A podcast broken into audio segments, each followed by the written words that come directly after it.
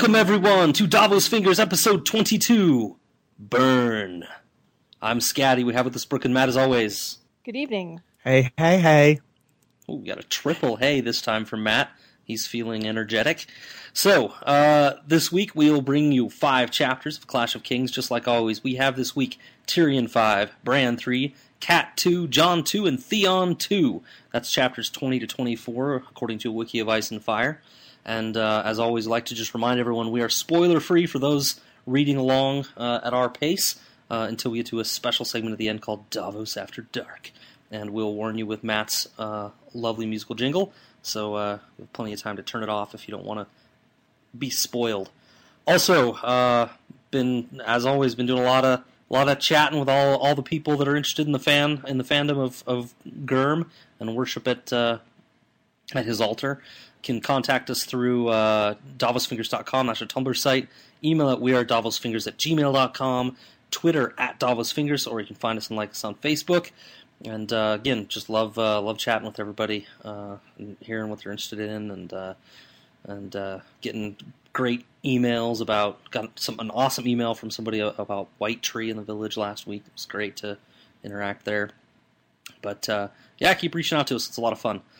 Uh, don't have much much uh, news we wanted to cover this time. I just Matt and I recently started watching uh, Daredevil, the Netflix original series from Marvel, and uh, just wanted to give a quick my recommendation. Yeah, it's it's incredible. You guys have probably already heard this. We're a little behind the times on even offering this recommendation, but if you like action, which if you're reading these books, you probably like some action, uh, and you have Netflix. Seems like everybody's got Netflix uh, on demand at this point. Uh, and if you love character-driven storytelling, which again I think if you're a fan of of Gurm's stuff, you probably do. This is a great series for it. Every single character is just fleshed out with depth, makes choices based on what a character would do, not just to drive plot. It's awesome. I uh, I'm only seven episodes deep still, but uh, man, I can't rate it high enough. I heard it's super gory. What's the gore factor? It is it is brutal. Uh, There- it there's- is about a. There is one it is about an scene eight and a half or nine in in terms of brutality. It's Wow. really brutal. The fight Yeah. scenes are incredibly good. They're really good, and they feel. I mean, look, no fight scenes are really accurate, right? Like, if you fought the way that people fight in these movies, you'd be dead tired in like ten seconds. But I feel like they they go to some lengths to represent that actually in this. Like the guy Oh yeah. that's doing the fighting is just a normal dude. He's not super powered like Cap or something, and they show they show it affect him, and it's it's it's pretty cool that way. I, on the gore factor, I don't think it's that gory, other than there's one scene around episode four, Um, four or five that's really bad. Yeah, I would say that you're you're probably right, Scad. It's probably, but it's probably still about a seven ish on gore factor. Yeah. Uh, but then with moments of nines Yeah, yeah, spaced throughout, yeah. where you guys just get something that's this. really shocking. It's awesome. I, But I yeah. agree with Scad. Uh, probably one of the best supervillain representations I have ever seen in terms of making a, just a really human supervillain that you don't know whether you like him or don't like him, and um, and, and for that matter, same with Daredevil himself is. yeah. Uh, And Brooks us your not to spoil, so as, that's it's a Captain America character. Yeah, Brooks asked us not to spoil, so we won't give too much depth. But it, it is one of the best reveals of a villain I think I've ever seen. I, I love the way they've done it. It's it's really well done. So Told you, man. yeah, you told me. Ah, good job. Congratulations. you get good glory. I wasn't going to say anything, soul. but it was me. yeah, it was totally you. teasing. I don't find anything on my own. I just listen to others. I'm not cool. Good job. Okay, Scott, I'll give you this one. You can have Daredevil. No, You guys are gonna have to hug this out later. Uh, e hug. All right, Matt, your episode. Or no, it's No, it's, it's Brooks' my episode. episode. Sorry, Nope. Brooks' episode. But it is Matt's chapter. Tyrion Oh. five, please. Cripples and bastards and broken things, but the power of the mind can give you wings. Drinking and japing and yeah, ladies. Tyrion Lannister or imp if you please. So, um, throughout this book with Tyrion and King's Landing, we've kind of gotten a little tour of uh, King's Landing through his eyes, and he takes us to one of the primary, most exciting tourist attractions of all of King's Landing.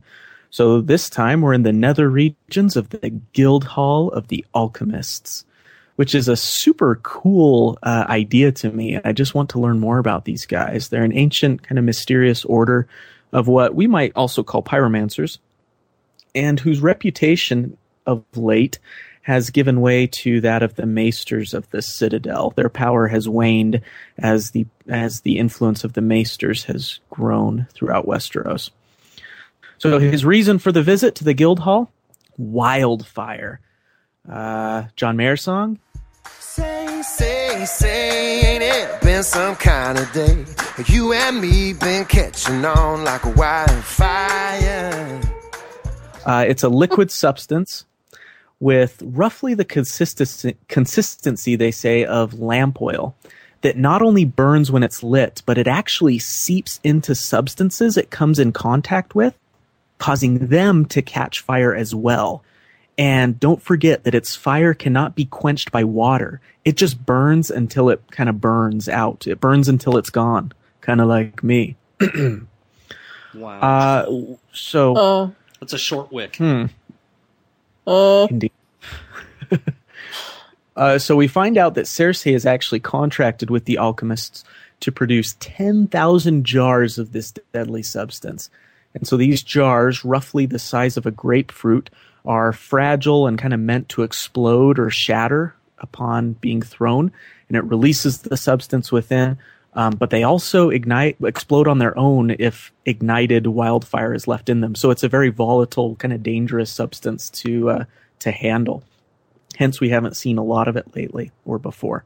So, although the process for creating the wildfire is really lengthy and precise, and they even uh, imply that there's some magic involved in making it, this this kind of top pyromancer, Hallyne, that's how I'm going to pronounce his name, feels confident in his ability to produce the 10,000 jars, noting that they already have like 8,000, with about half of them being left over from King Pyro himself, the Mad King Aerys. Aerys had commissioned a whole bunch to be built uh, back during his reign. He was going to keep, and he kept them kind of hidden under the city to bring out in case the city was invaded, and he could uh, burn the whole place down using this wildfire rather than uh, turn the city over to the invaders. So, uh, keying in on Hallyne's suggestion to be extremely careful with the wildfire, he Tyrion asks for as many empty jars as can be spared to be used for practice by soldiers. So the practice, the soldiers are going to practice flinging these things from their catapults and stuff uh, to make sure that they are ready to use them if and when they do need them. So, dodging Hallyne's offer for a private demonstration for Joffrey, which is an awfully smart move on Tyrion's part, uh, you definitely don't want to put any type of idea in Joffrey's head that fire cannon should be played with.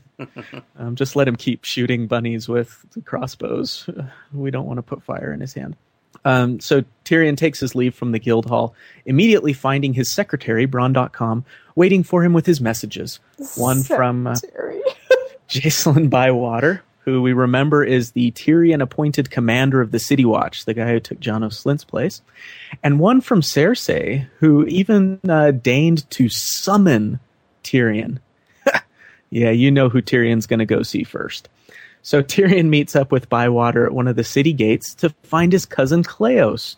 Now, uh, if you've forgotten, Cleos was the captured Frey who was sent by Robb Stark with his peace terms. Remember that from a couple Catelyn chapters ago? Or maybe it was just the last Catelyn chapter. I don't remember. So Tyrion, after reading these peace terms, correctly deduces that they'll need to reply with some terms of their own, while getting some more information from Cleos about the overall state of affairs in the Riverlands with Robb. And he's actually quite content with the Lannister position. So allow these offers with the Starks to continue to go back and forth. I think he says let Cleos ride his rump raw. Um, ooh, that sounded naughty. Uh, while Stafford, the Lannister at Casterly Rock, continues to train new stu- troops to the eventual point that he and Tywin, who's still at Harrenhal, could crush Robb at Riverrun between them. So he's kind of content playing the waiting game.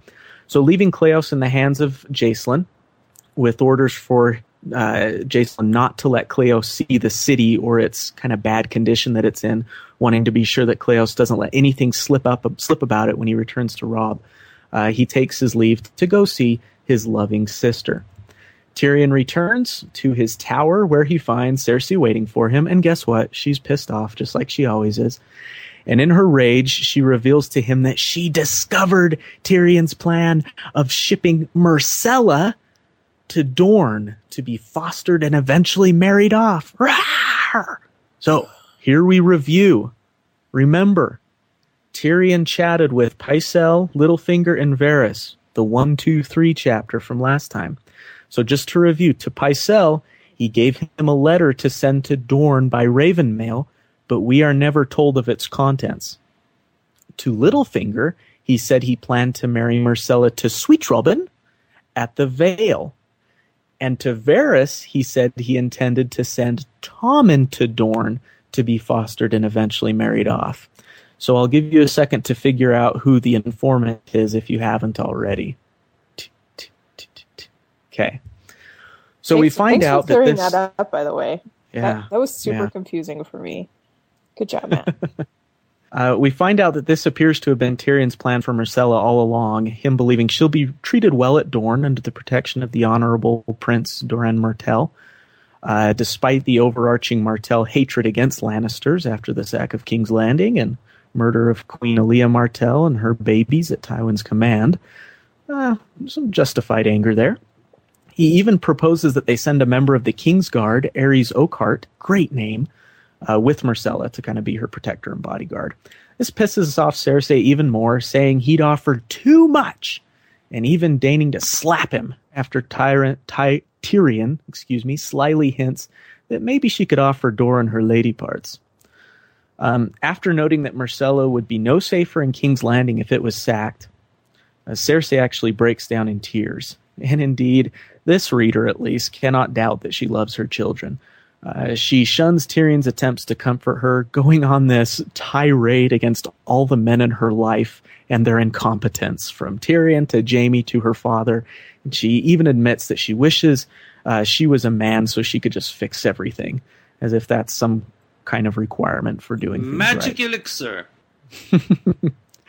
Tyrion ends the chapter by giving her the peace terms from Robb, noting that he's pretty dang sure she'll agree to the Dorne alliance now, and pretty pleased with, him, with himself that his uh, scheming proved effective in weeding out the aforementioned informant. So, kind of a three-parter with Tyrion there. I don't know. What did you guys? He's a he's a busy dude. I love. Sorry, go ahead. I was just saying he's a busy dude. It seems like every time we get a chapter with Tyrion, he's doing one thing, then he got a, another middle section, and then one more final beat. It's like he's got he's just all over the city in every chapter he's he's in. Yeah, And so over the efficient. Yeah. Yeah, and under the city. Oh my god! All of these stashes of wildfire all Yeah. under the city. Oh, oh, terrifying! Yeah. Absolutely terrifying. At any second, and there, and I loved the, all of the descriptions of how volatile the the substance is, and that the fact that the the alchemists and the pyromancers call it the substance. The substance. The substance. the substance. and they call each other wisdom. With yeah, Mhm. what disappointed me is we never get an instance where they like refer to one another. So are they like brother wisdom, the wisdom, just wisdom? yeah. Wisdom So- Scad. yeah, Wisdom Brookles. I know, right? Yeah. The wisdom like the Duke. Like, what's the deal? I But um, I love how they just kind of haphazardly mention that a bunch of Aerys' stock is lost. That's just lost somewhere. It reminds me. There's a Buried beneath the city. There's a, a Thompson family classic called Renaissance Man. Half decent comedy. Uh, I love it. It's got like references to Hamlet all throughout it and stuff. But uh, Danny DeVito, good film. But uh, one of the little throwaway scenes is the apparently somebody on base. It's a, most of it takes place on a military base. They've lost a tank, and one of the characters says, "It's a tank. How do you lose it?" It's like this stuff is extremely volatile and could go up at any moment. How are you misplacing it? It's how is this how is this even possible? yeah, totally. or that you've left it there that long. Like, wasn't Yeah. a whole bunch of it under the Great Sept of Baelor, like their major church? Yeah. Yeah. Their cathedral. Yeah, it would be like like um I don't know, several thousand tons of C4 just under Westminster Abbey. Just it's a great place for it. What Just hiding out. also tickles me pink is that Aerys had the the little jars shaped like fruit. like That bananas. was so twisted. Well, I'm guessing well one of them was a grapefruit. I'm guessing like maybe a bunch of grapes or you know what I'm imagining? Do you guys remember when we were kids and they had those little plastic fruits full of sugar powder that you Yeah. could buy? Yeah. that's what I'm picturing in my head. Yeah. Only this time it's like a napalm substance. Yes. Yeah. And that uh, Tyrion obviously is giving a lot of things a lot of forethought, but I love that he's taking the safety measure to have the City Watch do like two trial runs with the clay jars. One full of green paint, and anybody with paint on them gets like subbed out. And then with uh, slightly more dangerous, but much less dangerous than wildfire lamp oil. I think that's great. Like, oh, he's so smart. I just, I just want to give him his little demon monkey self a hug because he's so smart. Little demon monkey. Yeah, we didn't mention that that he ran into. uh I didn't mention that in my summary that he ran into the the crazy uh, street corner preacher. Yeah, I, I Mhm. love Called that. him a that, demon monkey. that begging brother guy. That that scene is awesome. He's just, but but I imagine, like, imagine that was Joffrey that overheard that instead of Tyrion. That guy would have lost his tongue, or maybe his head. Probably would have shot him like he did, like Yeah. he did the the small Oh, folk yeah. outside the gate. That, that we Yeah. got that one story of him like shooting the small folk and then giving them leave to eat each other. Yes. oh my gosh! yeah. Oh. Tyrion just must like just like a face palm like every day. Yeah, like what's the use? He's going to all these great lengths to keep the city fed and at peace and protected. Joffrey's And just Joffrey's like shooting using them. them for target practice and then mocking their dead. yeah. I, Oh, it's wonderful. one of the things in government that I actually it's not even really about the government it's about perception of the government that I hate especially in this country I don't know if it's the same up there Brooke but people feel like the president or, or other people in power should know everything that they should be good at everything and they should have the answers to everything it's like that's not really how it works and I it's it's just a little small comparison but Tyrion here hears the guy say look, this shit is dangerous. Like, you gotta be careful with it. And then he goes on to say, You tell me to be careful with it? I'm gonna be careful with it. Give me the pots so I can practice. Like, it's about finding people that know what's going on and listening to their opinion and then making Yeah, choices. he's very good at that. Right? He's yeah, very he's good not. at that. That's one thing I know. Yeah, as much power as he has, I don't ever feel like he's on a power trip, right? He's Mhm. he's interested in using it the right way. I love it about Tyrion. Yeah, let's let's all agree right now that out of the three hands we've witnessed, Tywin, Ned, and Tyrion, Tyrion is the best king's hand that has ever handed. Yeah. Um, so say we all. So say we all. Good one. Yeah. Although I, I would say Ned had a great day in court. He's just not. He's just not political enough to play the game to get enough done. But and that's why I think Brooke's saying that Tyrion's doing such a good job is he can play yes, the political he can. game. Yeah. Mm. While still having really good motives. Yeah. Yeah. Right. Yeah, especially for a Lannister. Yeah. Um yeah, so great chapter. I would say are we good to move on?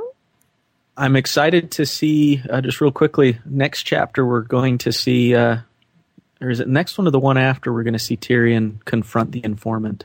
Uh, That's a we- spoiler. that is right a after spoiler. the Theon chapter, there's a Tyrion chapter because I almost read it. Yeah, I'm excited to see Tyrion eventually confront the informant. Maybe that's the less spoilery way of saying it. But Yeah. Minor spoiler, but I assume the reader could assume that Tyrion's probably going to confront them. it's not like he's one to shy away from conflict. Yeah, um, it'll be good. Scad? Five, six, seven, eight. Brandon Stark, won't you come back down from that tower your mind's been flying from? Your legs don't work, but they don't really need to work when that third eye's showing you new ways unexplored. And the summer's gonna come, know it's gonna come, summer's gonna come, So Bran rides to the place of honor at the feast to host Robb's Bannerman. His pride is only outdueled by his shame when, at the end of the ride up to the place of honor, Osha and Hodor have to lift him from his chair, and he earns the stares of all the people that have never seen this transaction before. So he's ashamed of his uh, inability to use his legs to do all of this himself. Something that hopefully he'll get over someday. He kicks off the feast by thanking the gods for Robb's victories and uh, thanking them for a bountiful harvest. Coluan agree uh, that Ned would be proud of Little Bran, that he's done a good job uh, kicking off this feast. So the feast continues. General merriment, eating, drinking, feeling up the serving girls as per usual. Uh, Bran, though, just reminds him of a feast of old, the last one he had with his family uh, when the king was in town, uh, Triple B, and how much he misses his family. So during the middle of the feast, uh, his spirits are lifted a little bit as suddenly two noobs show up. Meera and Jojen Reed from the Neck. You should remember it from before. Um, Robb's army traveled through the Neck to get to the Twins. The, the Neck is kind of between Moat Cailin and, and the Twins. But uh, Meera, slim as a boy, with the accoutrements of a hunter warrior of the Neck, which is uh, a, a long spear-like object and a net, uh, as well as a, a, kind of longish knife, not a sword, but kind of a long knife. Uh, Jojen, all in green to match his green eyes, no weapons, soft leather, almost kind of like a, a little elf, uh, almost from uh, the North Pole or something. Is, Totally. is, is the way I picture it.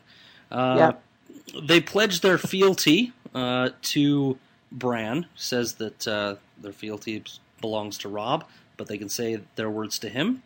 And it isn't long before Jojen asks where the direwolves are. He wants to see them. But uh, he tells them they're in the, in the Godswood, and now is not the time.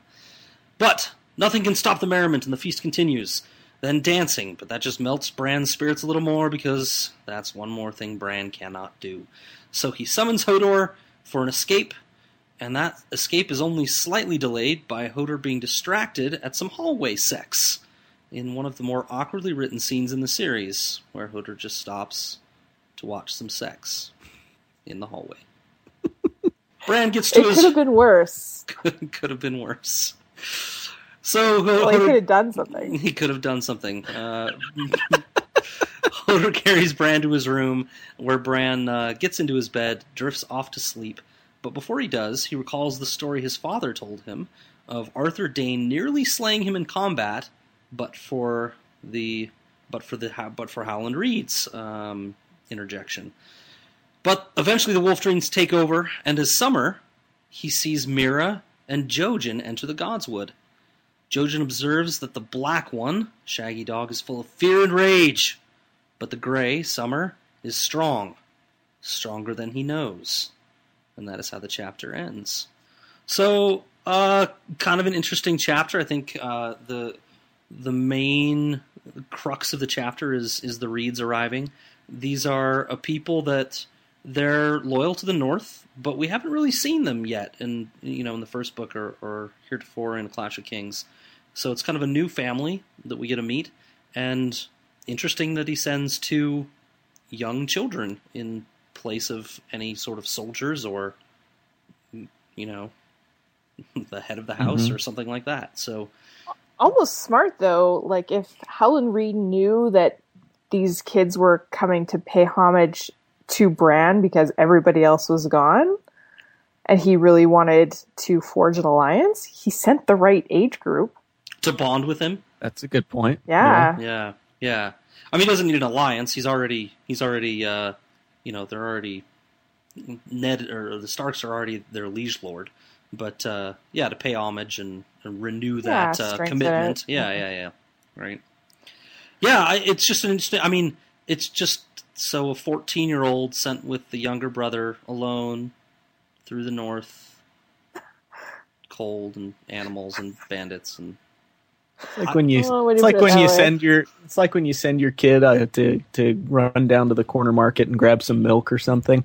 yeah, Hey, kids, Yeah, just like go up that. to the north real quick and uh, and uh, just tell the Starks that we're still with them. say some words and come home. Be quick about it. It's just a, it seems like I've I've just seen in these books where like going anywhere they send like a full retinue of like 30 soldiers It's like they just send two. Yeah, and Right. it's uh, it's not an easy or you know super safe way to travel. So that you know that these kids have to have a certain amount of resourcefulness. Yeah, yeah, they must be like super capable. And we know, I don't know how much we know. We know a little bit that the the neck is full of bogs and marshes, and um, you know, it's it's not the most uh, easy environment to traverse. So that you know, they're probably pretty capable kids. But uh, I don't know. yeah. It just it just seemed weird. You have the whole previous Bran chapter talking about all of these families, you know, coming together and bringing their groups of people, and uh, I think it's noted that um, Lady Hornwood doesn't bring many people or whatever, but most people bring a group of people to this thing, and it's just the two kids. It, it Yeah, is intriguing. the uh, the other lords in the north in their relationship with Eddard seemed very much to be a liege lord and kind kind of relationship, very businesslike. But it appears from from what we've heard here that Howland and Ned were actually uh, friends, fairly close. And so that seems like something that um, you know Howland would want to get up and see how they're Yeah. doing. So, really intriguing story. Uh, you know, Howland seems to be a really intriguing character. That he was uh, Ned's savior, um, helping him defeat the you know who Ned considered the best knight in the whole kingdom. So there's got to be something super special about this Yeah. guy. We have no I can't idea wait how. to hear that story. Yeah, we have we no don't. idea how he helped. We just know that he helped. If if if you don't remember, we, we covered this in Ned's one of Ned's chapters in the Game of Thrones. It's Ned's fever dream that he has when he's in the black cells uh, Mm. beneath King's Landing, and he has this vision of he and six of his uh, compatriots from the north facing off against uh, the three Kingsguard. Howland was one of those seven, um, and the only one, along with Ned, left standing at the end of the battle. And uh, you know, apparently it was Howland that saved Ned's life. Which, but you know, we don't know much else besides that for now. Um, Nope, we don't. but but these kids, there's something more to them than meets the eye. I mean, Jojen's like immediately interested in the wolves, right? Like, and he senses something in them at And the end of the chapter. unafraid of the wolves. unafraid too. of them, yeah. These are huge Super wolves. significant. Yeah, He he seemed to have some sort of influence over um, Bran and Summer. Remember when he reaches out and touches Bran, or when he Or reaches out and touches Summer, yeah. uh, it kind of It pushes jars, Bran it into a- jars Bran awake, right? Yeah, I, I kind Yeah. of skipped that in my summary. Yeah, that's right. Yeah, This was actually for all of this chapter being rather mild was super conflicting for me um, because about halfway through the chapter, one of my most favorite scenes in the series so far happened when Bran had to play the, the little Lord of, of Winterfell and he was sending dishes at the feast Yeah. to various lords and Oh, yeah. ladies. yeah. Are you going to talk about the phrase? reminded him that he had to send something to his foster brothers, the phrase, and he sent little Walder some boiled beets and big Walder butter turnip. Yes, I love it. I loved it so much. Oh, I was just like hugging myself and wiggling. I loved it so much. This is this is Bran's wolf's blood. It's like, oh, I got to do this. All right, I'm going to send him the crappiest thing I can. That's as daring as I'm going to Such a get. little shit. here's what you get. It's Yeah, just that it's little so. Stark attitude coming out, right? Like Mm-hmm. I love it. Every time I see it in the Stark kid, I want to bring it up. It's just that that's the wolf's blood. It's the it's just the slight anger and like fuck you to the world kind of attitude that they get sometimes, right? Yeah. I love it. Yeah.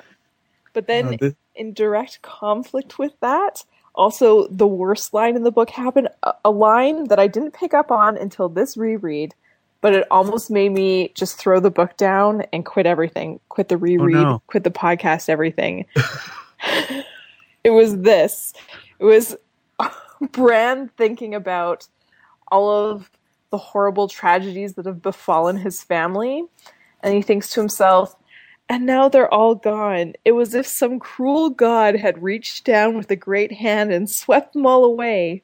The girls to captivity, Jon to the wall, Robb and Mother to war, King Robert and Father to their graves. And I was like, fucking George. He's the cruel god! And he wrote himself into the book. you son of a bitch. Yeah. Made me so angry. yeah. You're to blame for all of this. And he's Yeah. so proud of himself, and he trolled us good with that line. As if some cruel god had snatched them down with a great hand. Yeah, okay. You know what? I can just see your great hands, hen pecking away at your keyboard, writing that shit, pissing me off. In his little turtle cap. His little fucking turtle cap is. this will get him. Uh, Oh, they're really gonna hate this. How about how about the uh, in part of the reminiscing that Bran's doing? He misses his old friends, and he brings up. He's like, "Oh, the new guys are okay. Hayhead, Poxy Tim, and Skittrick. They're These are some letting you winning. know These that- are some winning names that that Gurm has concocted to tell us there's some fucking fuckos left up here. scraping the bottom of the barrel. Yeah. on the- Yeah, Exactly. this is like this is like um, the the movie The Replacements with Keanu Reeves, the Yes. football movie, Yeah. where they have to assemble a football team to play, and it's like convicts and a sumo wrestler, and the kicker is a soccer player, and This is the leg? I thought you told me he was solid muscle. Well, he, he's much stronger than he looks. I'm wiry. yeah. the uh, one of them is like the tight end is deaf, and they just have to like assemble this whole team of kind of ragtag guys. That's all they've got left at Winterfell. It is The practice squad. Misfit toys right now. That's like the same plot Yeah. as Mighty Ducks and The Big Green and like every other bullshit sports movie ever, isn't it? Ragtag group of I hope that Yeah, but those movies all ended positively with the underdogs winning the day. We'll see how this goes for But I got high hopes for Poxy Tim. I think he might win the day. you just know what he looks like. It's so not pretty. he's going to be one of those before and after shots on an Acme commercial. I'm not just the founder. I'm the. What is it? I'm a customer. Anyways, good chapter. Anything else you guys want to cover, or we could Well, move th- on? Do you want to touch on the Hodor sex thing? Is there anything like? It seems Sounds completely. like you Do we do. gratu- have to? it, well, it just sounds like completely gratuitous, meaningless. Why bother? Like, unless there's something in there that matters. Like, why would No, Grimm have written totally that? mattered. Hodor's and Bran's reaction to that was very telling of them. Hmm. Yeah, it's it's writing from the POV of a child. Like, you know, if you were nine and you saw that, you'd stop and stare too. Yeah, but Or- or every, I would have. Every single word, I'd be 19 and I'd still stop and stare. Mhm. every single word that an author chooses is like agonized over. Like every paragraph that they choose to write is a is is a choice that they fought through Debatable. to get. Mm, All right, my sister's only one author, but I don't like she's it totally me means this. it has to be- this one. Just Huh? reading the Jon chapter, and he introduced a new knight, a man of the Black's Watch, threw in a whole new name just because Jon was walking out a door and this new character was walking in the door, and they brushed past each other. It was like unnecessary, totally unnecessary. So Or was it?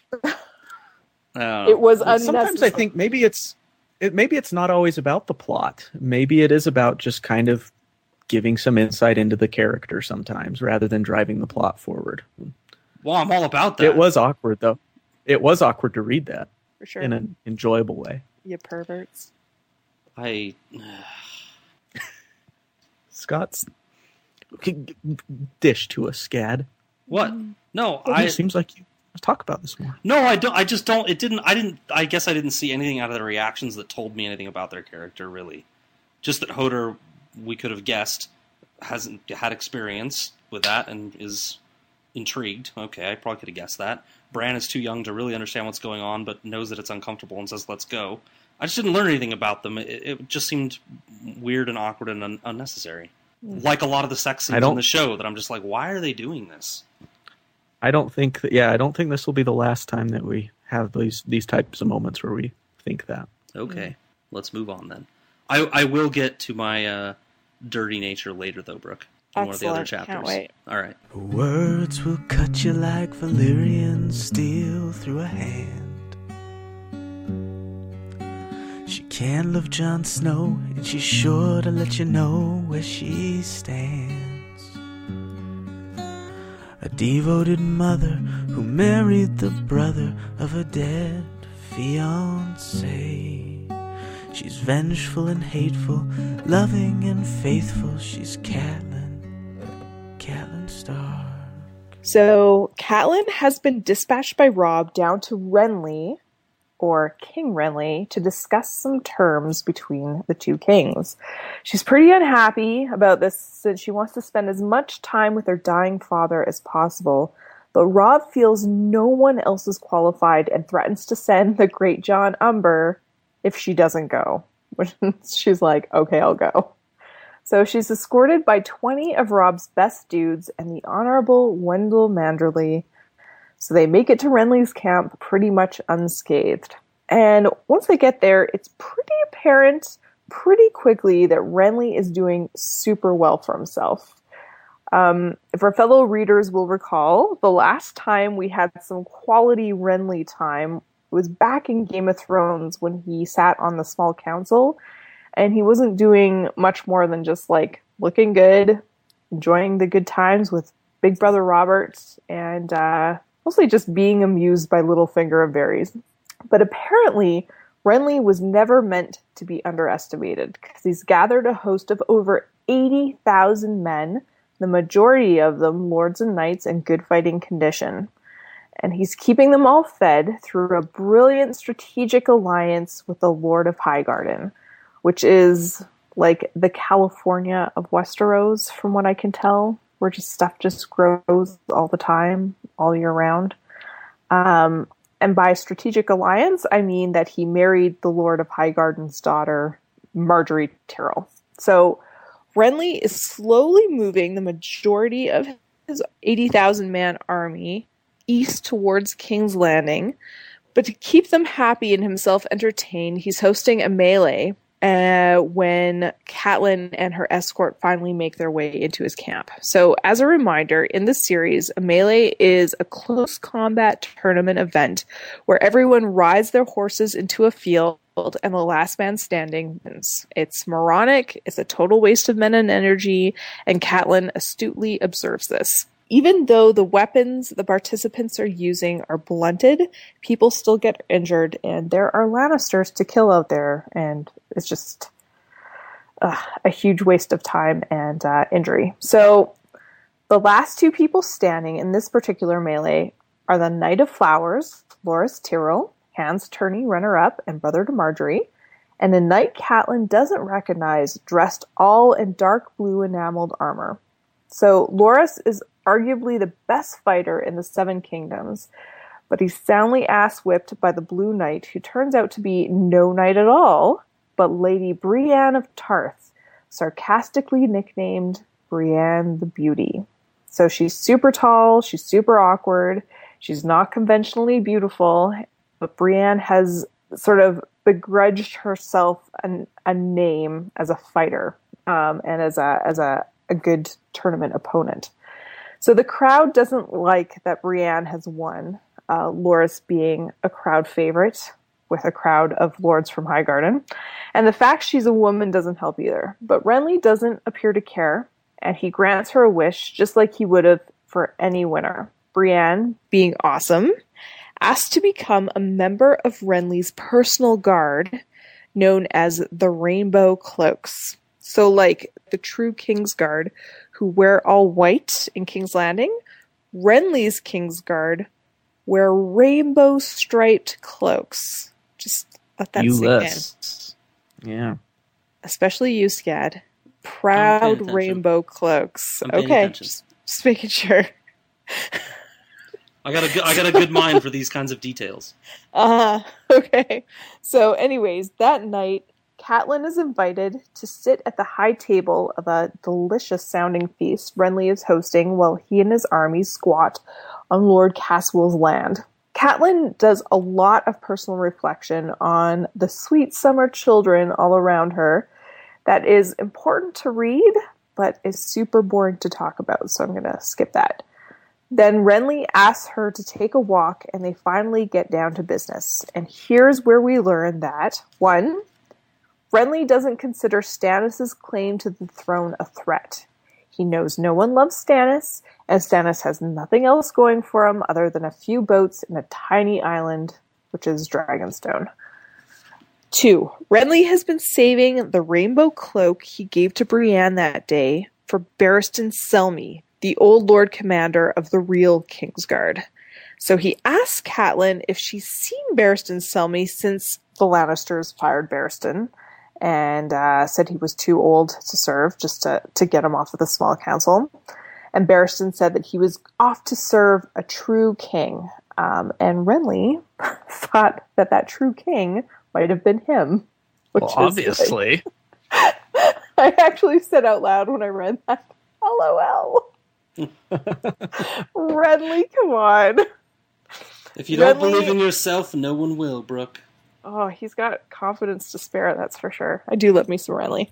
So Renly also has more army at Highgarden and at Storm's End, which totals his force to easily twice that of Robb's. So he's a major opponent. Um, and Renly feels that his claim to the crown is just as legitimate as Robert's ever was, since no one but the Targaryens have true claim, which is something that we've discussed before. Basically, anybody who has the means can take the throne.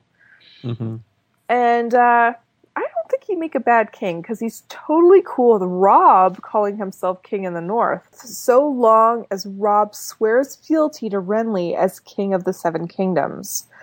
Which I find interesting since Renly never seemed that ambitious whenever we've heard from him or heard about him. Like, he was always just kind of like cool guy, super charming, interested in drinking and tourneys, but not interested in dominating the seven kingdoms as the only king. And the last thing that we learn as they're talking is that a messenger comes rushing up to the castle in the sweetest of timings to let Renly know that Stannis has besieged Storm's End, Renly's holding, and once again, kings are fighting in uh, the Seven Kingdoms. So, And King's That's the Landing breathes a sigh of relief. yeah, Right. because Stannis isn't after them; he's after Stannis moved. And Nor- and Renly is now distracted to deal with Stannis. Yeah, and and from like like a fifty thousand foot view, that's really smart because Stannis needs more force, right? So if he can take it from Renly through just surprise and and being a better strategist, then g- good move, man. Yeah. Good move. Yeah, so um, there's lots to talk about here, but I'd like to start with the introduction of Brienne through Catelyn's eyes. So, Catelyn, fortunately and unfortunately, is a privileged, highborn, like beautiful woman. Everybody says so, and she knows so. Um, so her first reaction to seeing Brienne's face is really disappointing because it's it's just pity. That's exactly the word I put in my notes too. Was really disappointing. Yeah. The only thing I do appreciate is that Catelyn didn't like share the gossip with everybody else who was bad mouthing Brienne and calling her Brienne the beauty. And also when she was sitting at the feast close to Brienne, she never said, you know, why do you dress like a man? Why did you want to be on the King's Guard? Why are you doing this? You could be a lady. Like she isn't trying to fight Brienne on it. She she almost supports Brienne, if silently, if not out Right. loud. So I appreciate that, but her internal thoughts about it are super disappointing. Is there any creature on Earth as unfortunate as an ugly woman? Uh, see, that is a woman who finds her greatest value in the approval and appreciation of men, which is uh, not the not the You know, sometimes we, we bag of it. Yeah, we sometimes we bag on Sansa a little bit. Well, I don't, of course, because I love her. Uh, and we're starting to maybe get glimpses of where she's kind of getting this sometimes. Oh yeah, totally. Ugh. Just ugh, man. Really hope that Catelyn changed her tune on that, especially since she's such a an accomplished and capable woman herself, and it's not just because of her beauty. Sure, it helps her get a foot in a couple of doors and probably gets her the admiration of a lot of men, but she's swiftly losing that beauty. Like uh, when she was in Renly's tent, she saw her reflection and she's like, "Oh, I look like a drowned corpse." so looking old. she can't she can't lean on that so much in negotiations anymore. She has to actually, you know, use her value as a human being. She can't just unbutton that top button a little Yeah. bit, Just flash a little. let her hair down. I, I agree. Hairs are it's, Matt. I agree that it's a little unfortunate. I, I think, it, I think it was just not deftly done by George, to be honest.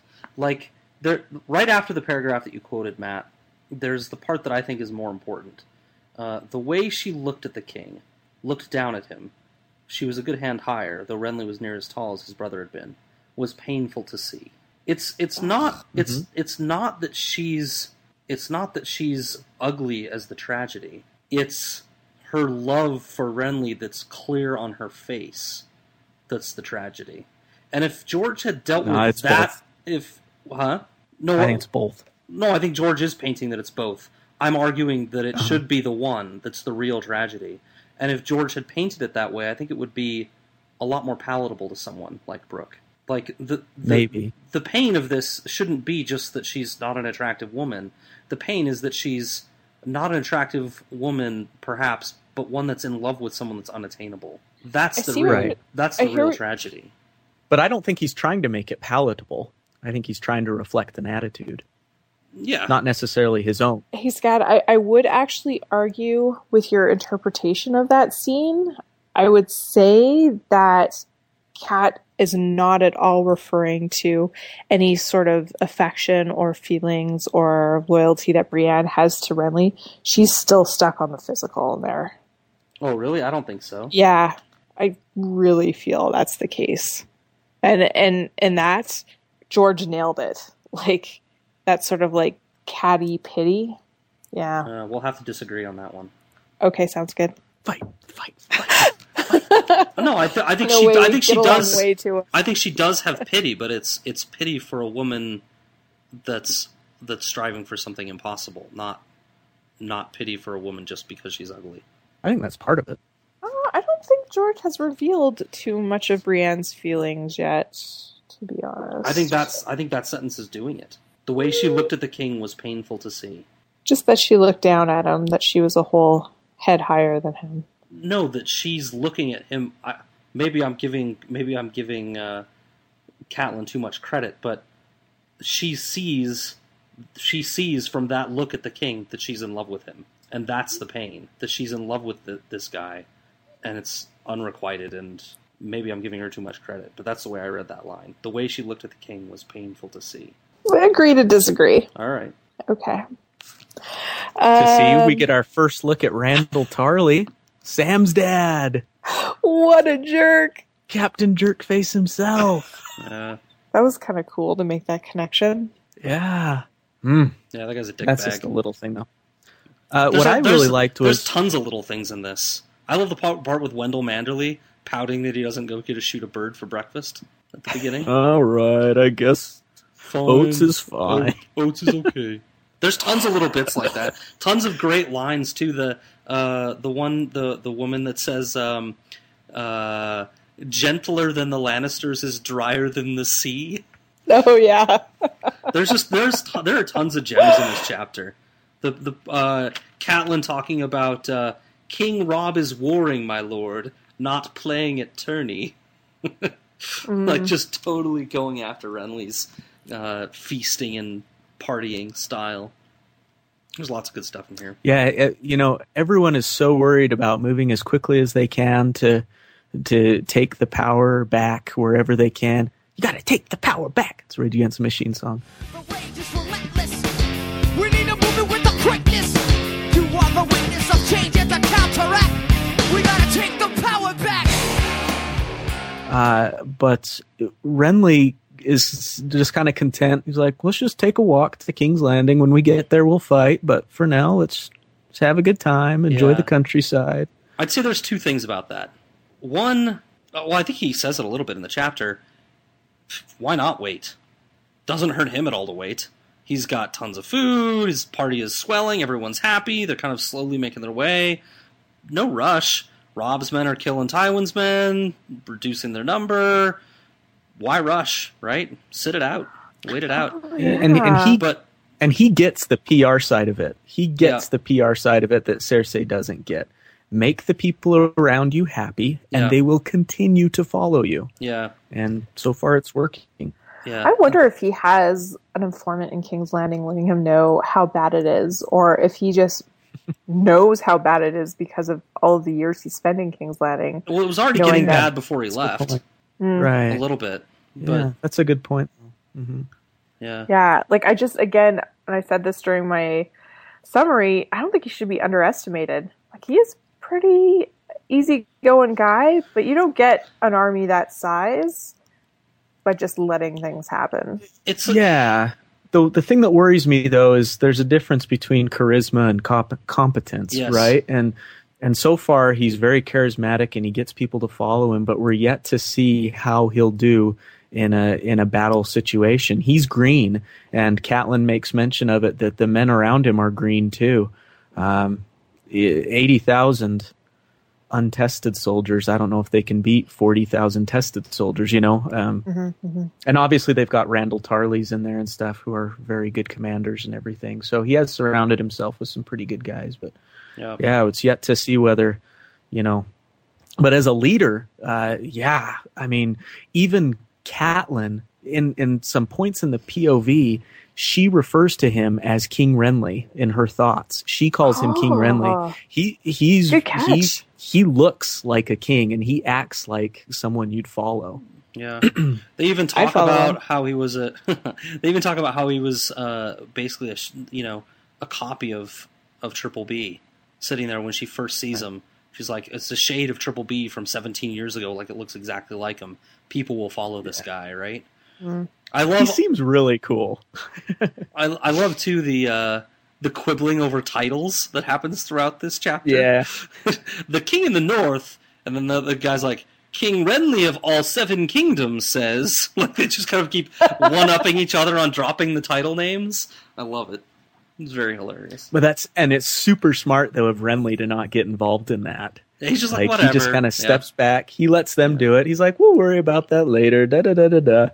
But really, he knows that this is his time to get Cat and Robb Stark Yeah. on his side, and so he's he'll let them work it out, and Yeah. he'll just stay aloof from all that. G- going back to my political thing from before about surrounding yourself with people, and Matt, you you kind of relayed this a little bit just a few minutes ago. Sometimes all you need is a charismatic leader. As long as that mm-hmm. charismatic leader is smart enough to surround people that he can trust that can make the right decisions. Get get somebody that's charismatic that people will follow, and as long as he listens to the right people, it could work just fine. You know, I Yeah. I, I And- think I and think that's it a- really work for Renly. I really do. Yeah, he does. They do make mention though of these, you know, these untested men that he's kind of surrounded himself with. He's got a couple. Randyll Tarly is one of the better commanders in the Seven Kingdoms and stuff, but uh, I don't really understand. he's understand. also got the I don't really understand that. That I know I agree with you. I remember reading it that they, they say that they're young, but why would they be? Why would they be any younger than any other force? They've they should have they've basically been untouched by the war so far. They should be pulling from men of all men and women or whatever of all ages to field this this group of from from yeah, and I think Breach. it's I think it was just Yeah. Being bitter and more of experience. too. But Like but probably you know, exaggerating the situation a little bit. the a lot of these guys they makes it sound like they've never even seen a battle before, and yeah, you want uh, age is one thing and experience is another. yeah. The But I- I guess guys I'm dropping saying- their swords and running away. Until the Green Fork and the Whispering Wood, I think Robb's army was the same. Most of those guys have never seen battle. Uh, Maybe. No, a lot of them fought uh, in the Greyjoy Rebellion. Yeah, but so would have the men from the Reach. That's my point. They're they're drawing from the same age pool. I guess It we'll seems see. like a lot of Robb's higher commander guys were those experienced types, and Renly, I guess we don't get to see a ton of them. I thought of the song uh, "Good Night Saigon" by Billy Joel. You guys know that song? It's a great song. It's one of my favorites of his. Oh, it's a song about uh, oh, we're bringing up Vietnam again. Listen to me. Two episodes in a row. Um, he talks about he's talking about how they come in, you know, going on to into Vietnam just as boys. Here, I've got it. He says we met as soulmates. This is the lyrics of the song. Yeah, that's the we met exact as lyric I was soulmates on thinking of. Parris Island. Yeah, we left as We uh, left as inmates from on an asylum. Yeah, right. and we were sharp as sharp as knives, and we were so gung ho to lay down our lives. We came in spastic like tameless horses. I love this line. We left, left in, in plastic, plastic. as numbered corpses. Yeah. And we learned hmm. fast to travel light. Our arms were heavy, but our bellies were tight. We came in spastic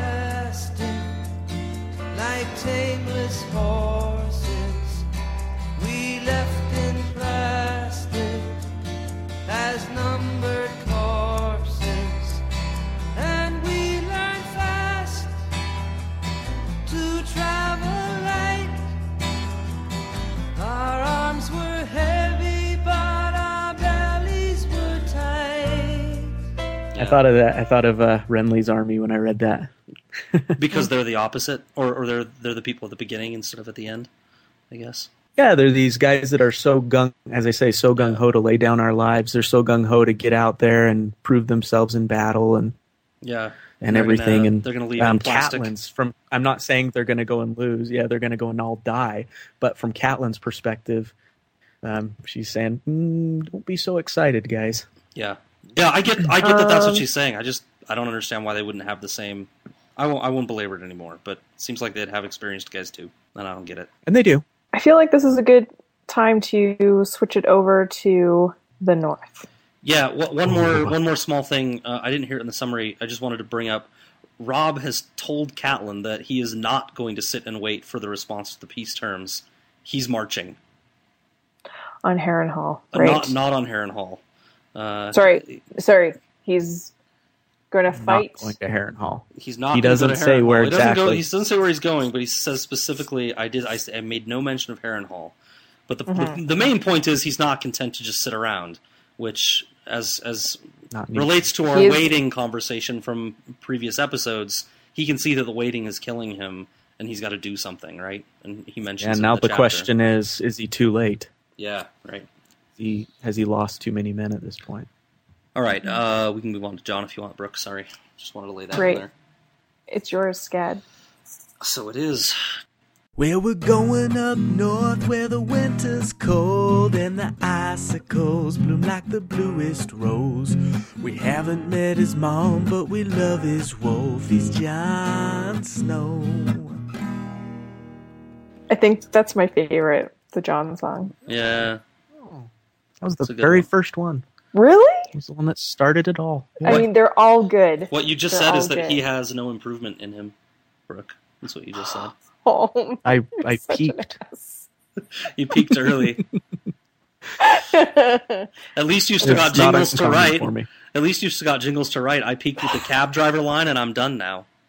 My whole life is just over. I don't think anything will be as funny as that was. I don't think, to your credit, Skid, I don't think anything any of us could say can beat that cab driver No, thing. well, we'll, s- we'll Ever. see, we'll see about that. All right. All right. Take us there, Uh, Skit. Yes, Jon. The Black Brothers ride through the haunted forest. It's cold, it's wet, it's windy, and they are beaten down from finding deserted village after deserted village. There are no warm hugs from Olaf to make it all go away. But they are encouraged to find that Craster's keep is still populated by Craster and his many daughters, whom, oh, by the way, he also takes as wives. Jon rides back among the men, spreading the news and the warning to stay away from said wives. When they finally arrive, though, it's a bit of a dump. But only keep a max of about a quarter of their number warm and dry for the night. It's a small hall built on top of a hill of mud with nearly no defenses surrounding it. Craster himself is a little bit more impressive, though. He's a powerful man, but in the winter of his life. He tells them many things. He's kind of a, an old guy that likes to talk quite a bit. Tells them that he hasn't seen Benjen at all in years, but had seen Waymar and Garrett and Will. Remember those guys from the prologue? He saw them and remembers them. Denies an offer to go to the wall for his own safety that Mormont has presented him with, ignoring the tales of whites that Mormont leaves at his feet, claiming he doesn't know what they're talking about.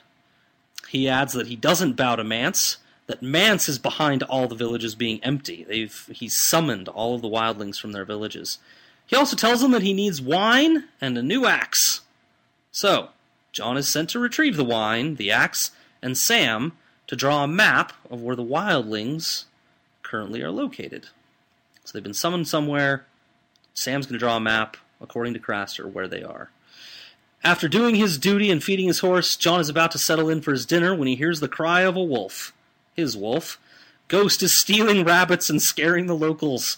Uh, there's a mix up with the locals and uh, a few of the black brothers, but in the end, it just nets Jon some a, rabbit uh, and some insults from his fellow black brothers.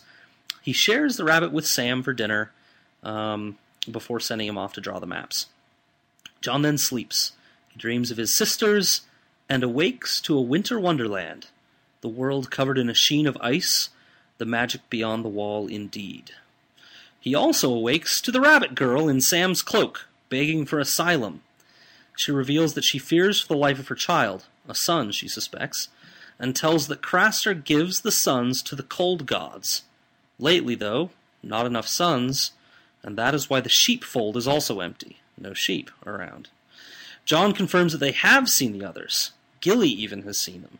He refuses to help anyway, though, and leaves her in a mess. The watch departs that morning. Jon confronts Mormont about Craster's behavior of donating his sons to the cold gods, and finds out that the watch knows all about it. I think the word we're looking for is complicit. Uh, Mormont is convinced that Mance is marching south on the wall, and that they must find him and defeat him. And that is the end of the chapter. Uh, a pretty, a, a pretty long chapter.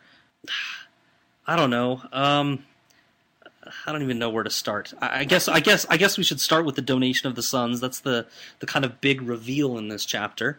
Um, He donates his sons to the cold gods, which I think we're pretty much led to believe this is the others. He's just giving them. Yeah, this actually had me thinking for a long time. Like, what do they do with them? Do they drink their blood? Do they take their life force? Do they let them live and raise them Yeah. as like human slaves? What's going on? Yeah. Who knows? I mean, I, speculation, right? My It's imagination was sacrificed. Yeah, my ma- most times sacrifice just means that they're killed, right? But for what purpose? You know, I, I noted in the summary that there's not a whole lot of protection. Craster is but one man, one man with a dull axe, according to him. Um, he can't really protect himself or or his wives against this gruesome power that we've seen in, way back in the prologue. So it it seems like these donations of sons buy him some sort of protection. Yeah, that's for sure. It definitely what it has to be. works. Yeah, It's it's definitely uh, an arrangement that is keeping them all alive. but it, but you know what? It it wouldn't protect him. Well, maybe well maybe it does. We can go into it perhaps. It wouldn't protect him from Mance. One thing I don't get is why Mance hasn't just murdered Craster for his insolence. At one point in I the think chapter, uh, go ahead. I do think it has to do with that. I think it. I think you know this protection they're apparently giving from getting from the others perhaps extends outwardly too to the others protecting Craster from anything that might come his way. I don't know because I thought about that too. One one of my thoughts as I was reading about the quote unquote fortifications around Craster's keep was how is this guy still alive? Yeah. between the others and other wildlings. How has this guy survived this long? Yeah, And that's the only thing I can think of. yeah, yeah. You well, wonder. it, it would seem he's a good. Sorry, go ahead. No, I was just I was just going to expand on Matt's thing a little bit. Like, how does one even get into Craster's position? Like you're you know you're wandering through the woods and like oh I found a wife, I'm going to bang her and make children, and now I'm going to Well, keep those as like how how do you even find yourself in the position he's in? It's so weird. I believe there's plenty of evidence to show that he is like a really strong man and a good Yeah. hunter. Yeah, So, like, all of his wives were wearing deer skin. Yep. He's actually described as being a big man. Yep. Um, uh. Yeah, e- even if he is in the winter of his life. yeah, Uh, I mean, there's a freaking bear's head on his. Well, Gilly says that uh, after that um, Mormont had given Craster a crossbow, and he'll kill a hundred rabbits with the crossbow or something. After Jon apologizes for eating the one rabbit, she Yeah, goes, it's like "Oh, it's worth he just got a new crossbow, and he's going to kill hundreds of them now, so no big deal." that's funny. That's not how yeah, I read there's that. Doesn't matter. is how I read it. Go ahead. It Doesn't matter. It's quibbling nonsense. We're quibbling a lot this episode. It's kind of fun. I hate you guys. I'm enjoying it. I hate you. Um, hmm. Um, yeah, so what I found really interesting was the whole feelings and emotions and guilt trips that both Lord Mormont, Jon, oh, and and Sam were all feeling about this whole situation. I mean, Mhm. Lord Mormont was practicing that age old turn your head, uh, ignore the problem that's not yours, and like never interfere with another man's life, which is the worst practice ever. Yeah. If a man is is physically abusing his wife and children, friggin' step in. Yeah. like this is Yep. this is not the feudal ages anymore. He doesn't own that family, and you're not taking away his property. Friggin' Yep. call the cops.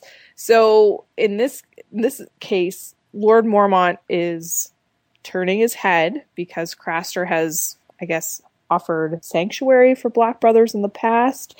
Is obviously a good source of information for you know tracking Mance Rayder and stuff, but that does not justify what Craster is doing, what Mormont knowingly, uh, or what Lord Mormont knows Craster is doing, which is killing his own children and pretty much keeping his wives and daughters prisoner against their will. And then he has the gall to try to justify it by saying, well, his these these girls should just help themselves, which is disgusting.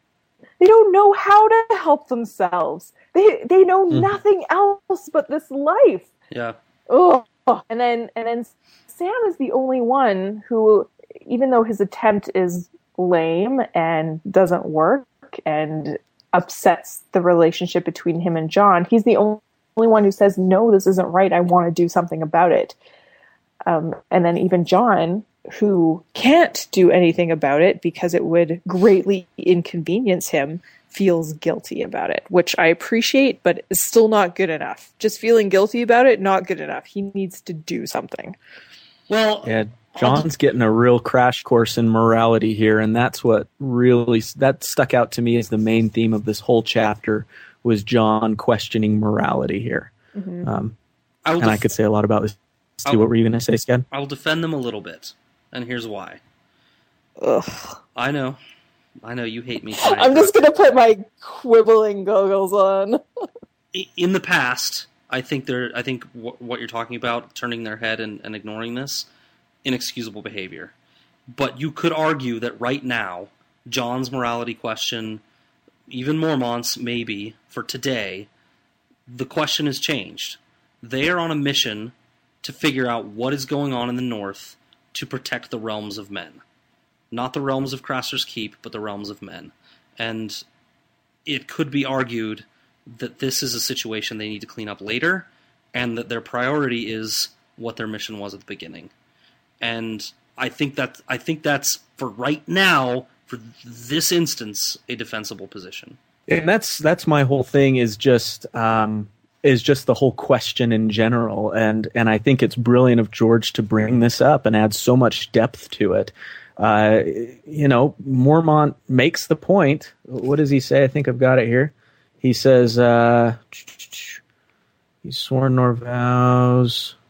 Oh, I can't find it now. Oh, there it is. Craster's Keep made the difference between life and death for our rangers. Or your uncle could tell you of the times Craster's Keep made the difference between life and death for our rangers. So there's this question of, you know, do I uh, keeping Craster alive while allowing his abuse to continue in Mormont's eyes is vital to the beyond wall operations of the Night's Watch. So what's better, a few wildling babies die and women suffer, or who knows how many rangers don't make it through a ranging in the future because Craster's out of the picture. That's the question they're grappling with, and I think it's a really fascinating. Well, I, I think Brooke has has chided us before in the past for thinking that those are your only two alternatives. Like, think outside the box and let's I'm figure not- something else out. No, I know sure, you're not. Sure, I'm I'm I'm talking about what they think. I know, but but I think we should chide the characters for not setting up their own outpost about out there, or I, I don't know, who knows, other options. right? Yeah, I don't think we need to devil's advocate for any of the choices that our these characters have made. Like it's it's written into the story. There's it is what it is, right? But But well, Yeah. we've we've brought up that one of the central themes of this is morality questions, and we should debate both sides of morality. I guess is all I'm saying. Yeah. And, and you know the very purpose of the Night's Watch. What I found interesting of this, the very purpose of the Night's Watch, and I went back and I read over the the the oath of the Night's Watch just to make the words of the Night's Watch to make sure I understood it. The very purpose of the Night's Watch is to protect the realms of men. It says it doesn't say Westeros. It doesn't say anything hmm. south of the Wall. It says the realms of men from from the darkness, or they're referring to the others. And now Jon is feels like he's being forced to not do that with an individual, with Gilly and her unborn, who th- who she thinks is a son. He's abandoning that child to certain death, as he sees it, from the others, those very people who, those very beings who he's Yeah. sworn to protect men against. And how he's allowing that to happen, and so that guilt that he's feeling is is so fascinating to me. Um, I just I just really thought I mined the depths of Jon in this chapter, and it was really fascinating. You really hit a good point there. The the point of the Night's Watch is to protect men from the others. And if they're not taking the time to protect innocents like Craster's wives, then what is the point of fighting the others? Right. So And and and going along with that, or kind of using it as a starting point to make another point. So I apologize, Will. but I'm I'll I'm your having point. a I'm having a hard time with Mormont's plan now because if we remember from that last chapter in a Game of Thrones, what was his original plan? To go beyond the wall? It was to go out and figure out what happened What to happened to Benjen, Benjen, what's up yeah. with this white stuff, to get some answers to questions, right? Mhm. Yeah. Now what's his whole now what's his purpose? Go crush Mance. To go out and Yeah. fight wildlings. Yeah, it's a little weird. Yeah. Three hundred With 300 men against the thousands of, of wildlings. It's like, um, Mormont, do we need to like sit you down and have a rest? Maybe talk to somebody for a little bit? Yeah. Uh, It, it, it's corn.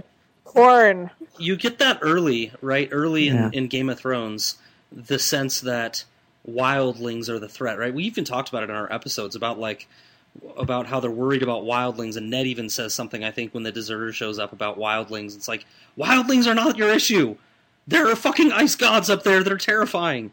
Like it's the same thing. Right. They're they're preoccupied with this wildling threat, and when he hears that all the wildlings are being assembled into one place as a force, his brain just reverts back, and it's like wildlings are going to invade. Like, and it, it just kind of takes him out of out of what he should be focusing on. Right?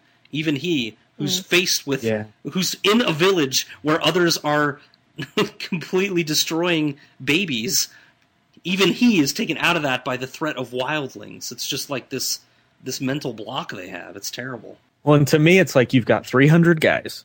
Yeah. If against these thousands, if now the mission is to fight wildlings, book your butts back to the friggin' Yeah, to the wall, of ice and get behind it and wait for them to freaking come to you. You know what I mean? Like, what Yeah. are you doing going on the offensive in their territory? Let them come Yeah. to you and your invincible wall of ice. Yeah, I love Starks too, but maybe Benjen can just stay dead in the gra- in the in the ice. You know, like Right. maybe that's a question that doesn't need to be answered if your priority now is a wildling army assaulting the wall. Uh, I'm calling a new band name Utterly Morose from Dolorous Edd. Oh, So yeah, Dolorous Edd was on point this chapter. yeah, Holy cow! How about- how about love Dywen, that too? guy. Dywen. I didn't even remember this guy, but he's pretty funny too with the wooden teeth. Yeah, Guy was guy was Yeah, Dywen's super cool. yeah. that's good. Uh, the Black Uh, Brothers. We've we've been lingering for a while. You guys ready to move on to Theon? Yeah. Maddie, Uh, take it away. His daddy lost the war, so he's living in the north. Now he's somewhere stuck between being a kraken and a wolf. Yeah, it's Theon Greyjoy. With a smile so sly, put an arrow through your eye. Yeah, it's Theon Greyjoy. Make a lady scream and a one to be a king. Yeah, it's Theon Greyjoy. Loyalty speaks, but there's something there that rigs. Yeah, it's Theon Greyjoy. Another good Uh, one. I'm pleased with that one. So this this chapter kind of reminded me of the movie Home Alone. Look what you did, you little jerk. Do you guys remember that one? Of I course, so- right? Vaguely. I so cannot draw the parallel that you're making. Well, Hit me with it. I'm so curious. the you know the epic scene that it's known for is the the last whatever fourth third of fourth of the movie where it's the whole home invasion, right? Yeah. and the the burglars who are trying to get into little Kevin's home are just humiliated time and time again and they never stop. They never they don't give up. They just keep going at stepping into each booby trap that Kevin lays for them and they're humiliated over and over and over again. Joe Pesci And, and, uh, Daniel Stern, some great physical acting in that film. Just yeah. And that's that's Theon. That's Theon in this chapter. Just constant humiliation you know That's a good parallel. it is a good The parallel. first- Constant Theon- humiliation and constantly getting his cock touched by his own sister. I don't remember that You know- part from Pesci. yeah, I don't remember him Was he doing the touching Kevin stroking, or Lannister was that it much. was it Daniel Stern doing the stroking? I don't remember. I, I bet it was Pesci. yeah. That sounds like a Pesci thing to do. Uh, but it's almost to the point, like in that movie, you stop not liking the burglars and you start to actually pity them a little bit. Um, that's kind of how this chapter felt for me. So we begin with Theon down at Lordsport, which is the largest town in the Iron Islands, where Theon's checking out his new ride, a beautiful, newly built longship. Not too big, not too small, just right. Checking it out, he meets the gal who he'd certainly like to be his new ride. He describes her as uh, he liked what he saw. Theon tends to do that. Ironborn, he knew at a glance, lean and long legged, with black hair cut short, wind chafed skin, strong, sure hands, a dirk at her belt. Her nose was too big and too sharp for her thin face, but her smile made up for it. He judged her a few years older than he was, but no more than five and twenty. She moved as if she were used to a deck beneath her feet. Uh, obviously, Ah, liking what he sees, he starts coming on to her in ways that would make even the Whispering Wood blush. Uh, doling out such effective, romantic, and tender one liners as, My cock's gone hard as a mast for you, and suggesting they bless the inside of his new ship with their bodily fluids. Can I just interject for one second and remind everybody that Theon had a raging boner for like this entire chapter. Yes, he did. Yeah. He's going to have to start calling his doctor for an erection lasting longer than four hours. And while we're interrupting Matt's summary, I'll just say I promised earlier in the cast that that uh, the dirty side of me would come out. I love this dirty flirting. Reading this was just delectable. I loved it. Thought it was so enjoyable. For now. For now. No, no, I thought just the flirting in general is just great. Uh, Move on. Even after she claims to be married to the man who built the boat and that she's also pregnant, Theon even offers to drink her breast milk and explains how cool of a story it will be to tell her future kids that she once got it on with a quote unquote king. Like, so how could you not just, you know, just be in love with this guy? Brooke, do you need some time to like go freshen up now after hearing all of that? You all right? Oh boy, yeah. We just time Um, out for five minutes. Come back. So the woman, uh, whose name is Esgred, plays coy, but she's a little flirty still. And uh, like Brooke said, she tou- she touches old Theon's tallywhacker Yeah. an uncomfortable number of times. Listen, this is why. This is why. Uh, so Theon's a creep. All right. Full disclosure, I agree. But she's bringing him along. He's throwing it out there, but she's playing. Right. This is not like a no, one-way no street. one's arguing with you. Yeah. No one's arguing with you on that point, buddy. All right. Um, so Theon convinces her to go back to Pike with him and be his date at a feast that night that his father is throwing. She agrees to go and rides back with him on the same horse.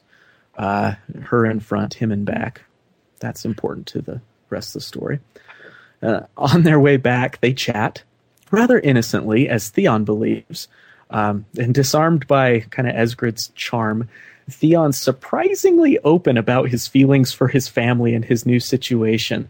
Um, for you know this being a girl he's just met, uh, about as open as he is about trying to feel her up, which he tries to do a number of times on the ride up. That's not a roll of quarters in his trousers. Um, on their way It's back, they chat. Uh, Let's not That's give this so man too much credit here. uh, as they arrive back at Pike at the castle, Theon's surprised when the dogs run up to them, seeming to recognize Esgred. And then the people do too. And it's then that Theon is hit with perhaps one of the biggest ew moments we've had in an already ew series that Esgred is actually Asha Greyjoy, Theon's little sister. Ew. Oh, Jimmy Fallon. Oh, But she got him good. she sure did. oh, Uh, she is masterful. But as humiliating as that is to find out, Theon's confident he can get past it. You know, it's just his sister. She's the only one that knows besides like his squire and stuff. Um, but little did he know that, you know, eh, attacking the Home Alone house, all he's done is slip down the slippery flight of stairs and maybe touch the burning doorknob. That's as far as he's gotten so far in a night that's sure to be even more humiliating. Um, so he goes to dinner dressed to impress his dad, devoid of that jewelry that got him made fun of before by his papa bear. He gets there only to find that the seat of honor at the feast at his father's right hand, the seat that's generally reserved for the heir, Theon, is actually filled by Asha. And it doesn't appear to be a mistake. She's meant to be sitting there. So he's furious with her, and he gets on her case for lying to him about everything that had just happened that day. At which point she suddenly stands up from the table. Everyone's eating. There's all these bannermen of the Greyjoys and stuff there, just having a good time at the feast. She jumps up and shouts the name of one of the men below eating at the, the tables. And without missing a beat, this man turns and flings a hatchet at her. Not like an underhand toss, like he chucks it end over end at her. Theon's visibly and audibly surprised, but Asha manages to easily snatch it right out of the air, and she slams it down into the table in front of Theon, causing his bowl of soup to splatter all over him. So everyone in the hall sees it, and everyone laughs, not only at Theon's physical appearance now, but the fact that he was so scared and startled by it. Even his father, old crotchety Balon himself, uh, cracks a smile at his son's humiliation. And so it just keeps getting better and better for this young prince. So after a time at dinner, Balon orders Theon, Asha, and Balon's brothers, Victarion, who's the lord captain of Balon's fleet, and old crazy uncle Aeron, to go with him, where he's planning to present his plan for northern invasion. So they leave the dinner and they go off by themselves. And they find out that the plan is actually going to begin with Theon. So you can imagine his ears perk up. Finally, something good, good is going to happen for the day. Oh no. They find out that Theon's only given eight ships and ordered to harry the stony shore. So, Scott, let's get a sock in here. Saquen sus mapas. And uh, it has come to my attention that uh, we need maybe a little explanation about Saquen sus mapas. Saquen sus mapas is not an actual map somewhere that you can find in the world. It just is Spanish for get out your maps. Uh, it's actually take my my Spanish teacher in middle school said about 15 times a day, saquen sus listas, get out your lists, which was our vocabulary lists. And so I've co opted that for saquen sus mapas.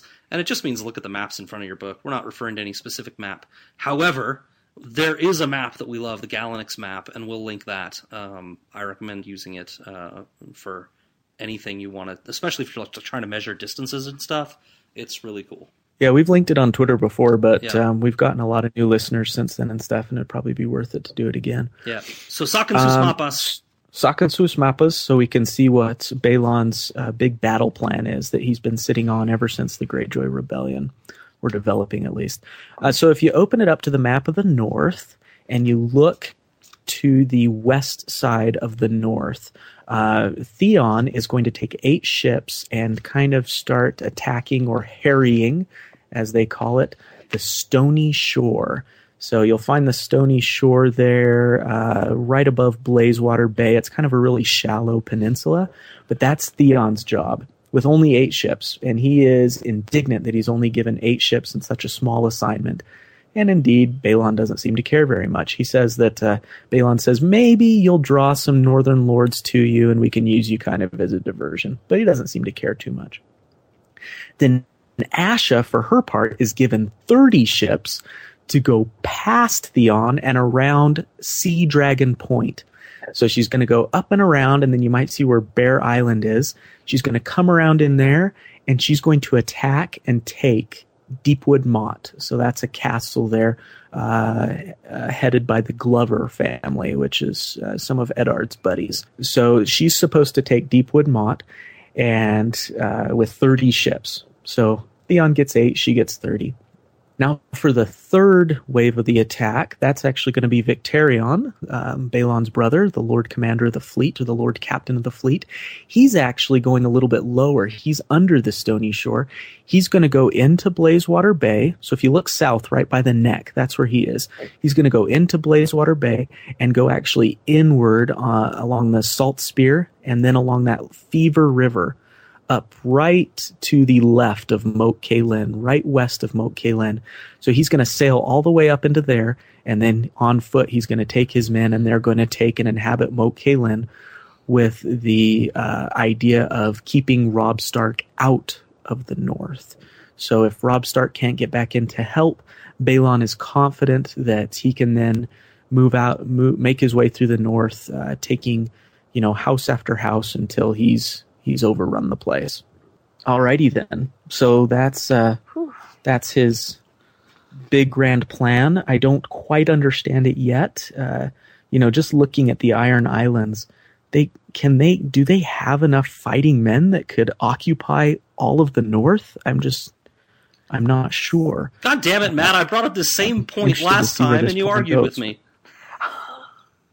I said the same thing. Like, what are they going to do with the North? And you're like, it's just about having land. Okay, well that's not the same thing. Good Matt impression. You, you you were saying it in the sense of you know what are they going to do with it? It's just a bunch of green hills and and stuff like that. Yeah. And I'm saying I don't think they have enough men to take it and Oh. hold it. And I guess that's kind of the same thing. Well, that's what. Yeah, that's what I meant. Like, The holding part, like ten years down the line, like who's gonna? What are they gonna be doing with the land? Like, is are there gonna be people there sitting there, farming it, holding it? like I think we yeah, were that's given. what that's what I don't get is how are they going to like garrison all the different Yeah. castles and keep in check all the people that they're overtaking and like I just don't understand. that's yet. kind. That's kind of what I meant in the last one. Maybe I didn't say it very well. I think though we're getting more and more the impression that Balon doesn't have um, a thirst for wealth. What he has more specifically is a thirst for the old ways, which is you know um, paying the iron price, Yes. um, sacking, raping, taking thralls, taking salt wives. He just he just wants to consume, really. And I don't think Yeah. he's given any thought to how he's Right. going to Yeah. hold garrisons or what he's going to do with the land. He doesn't actually care. He's kind of like Robert Baratheon.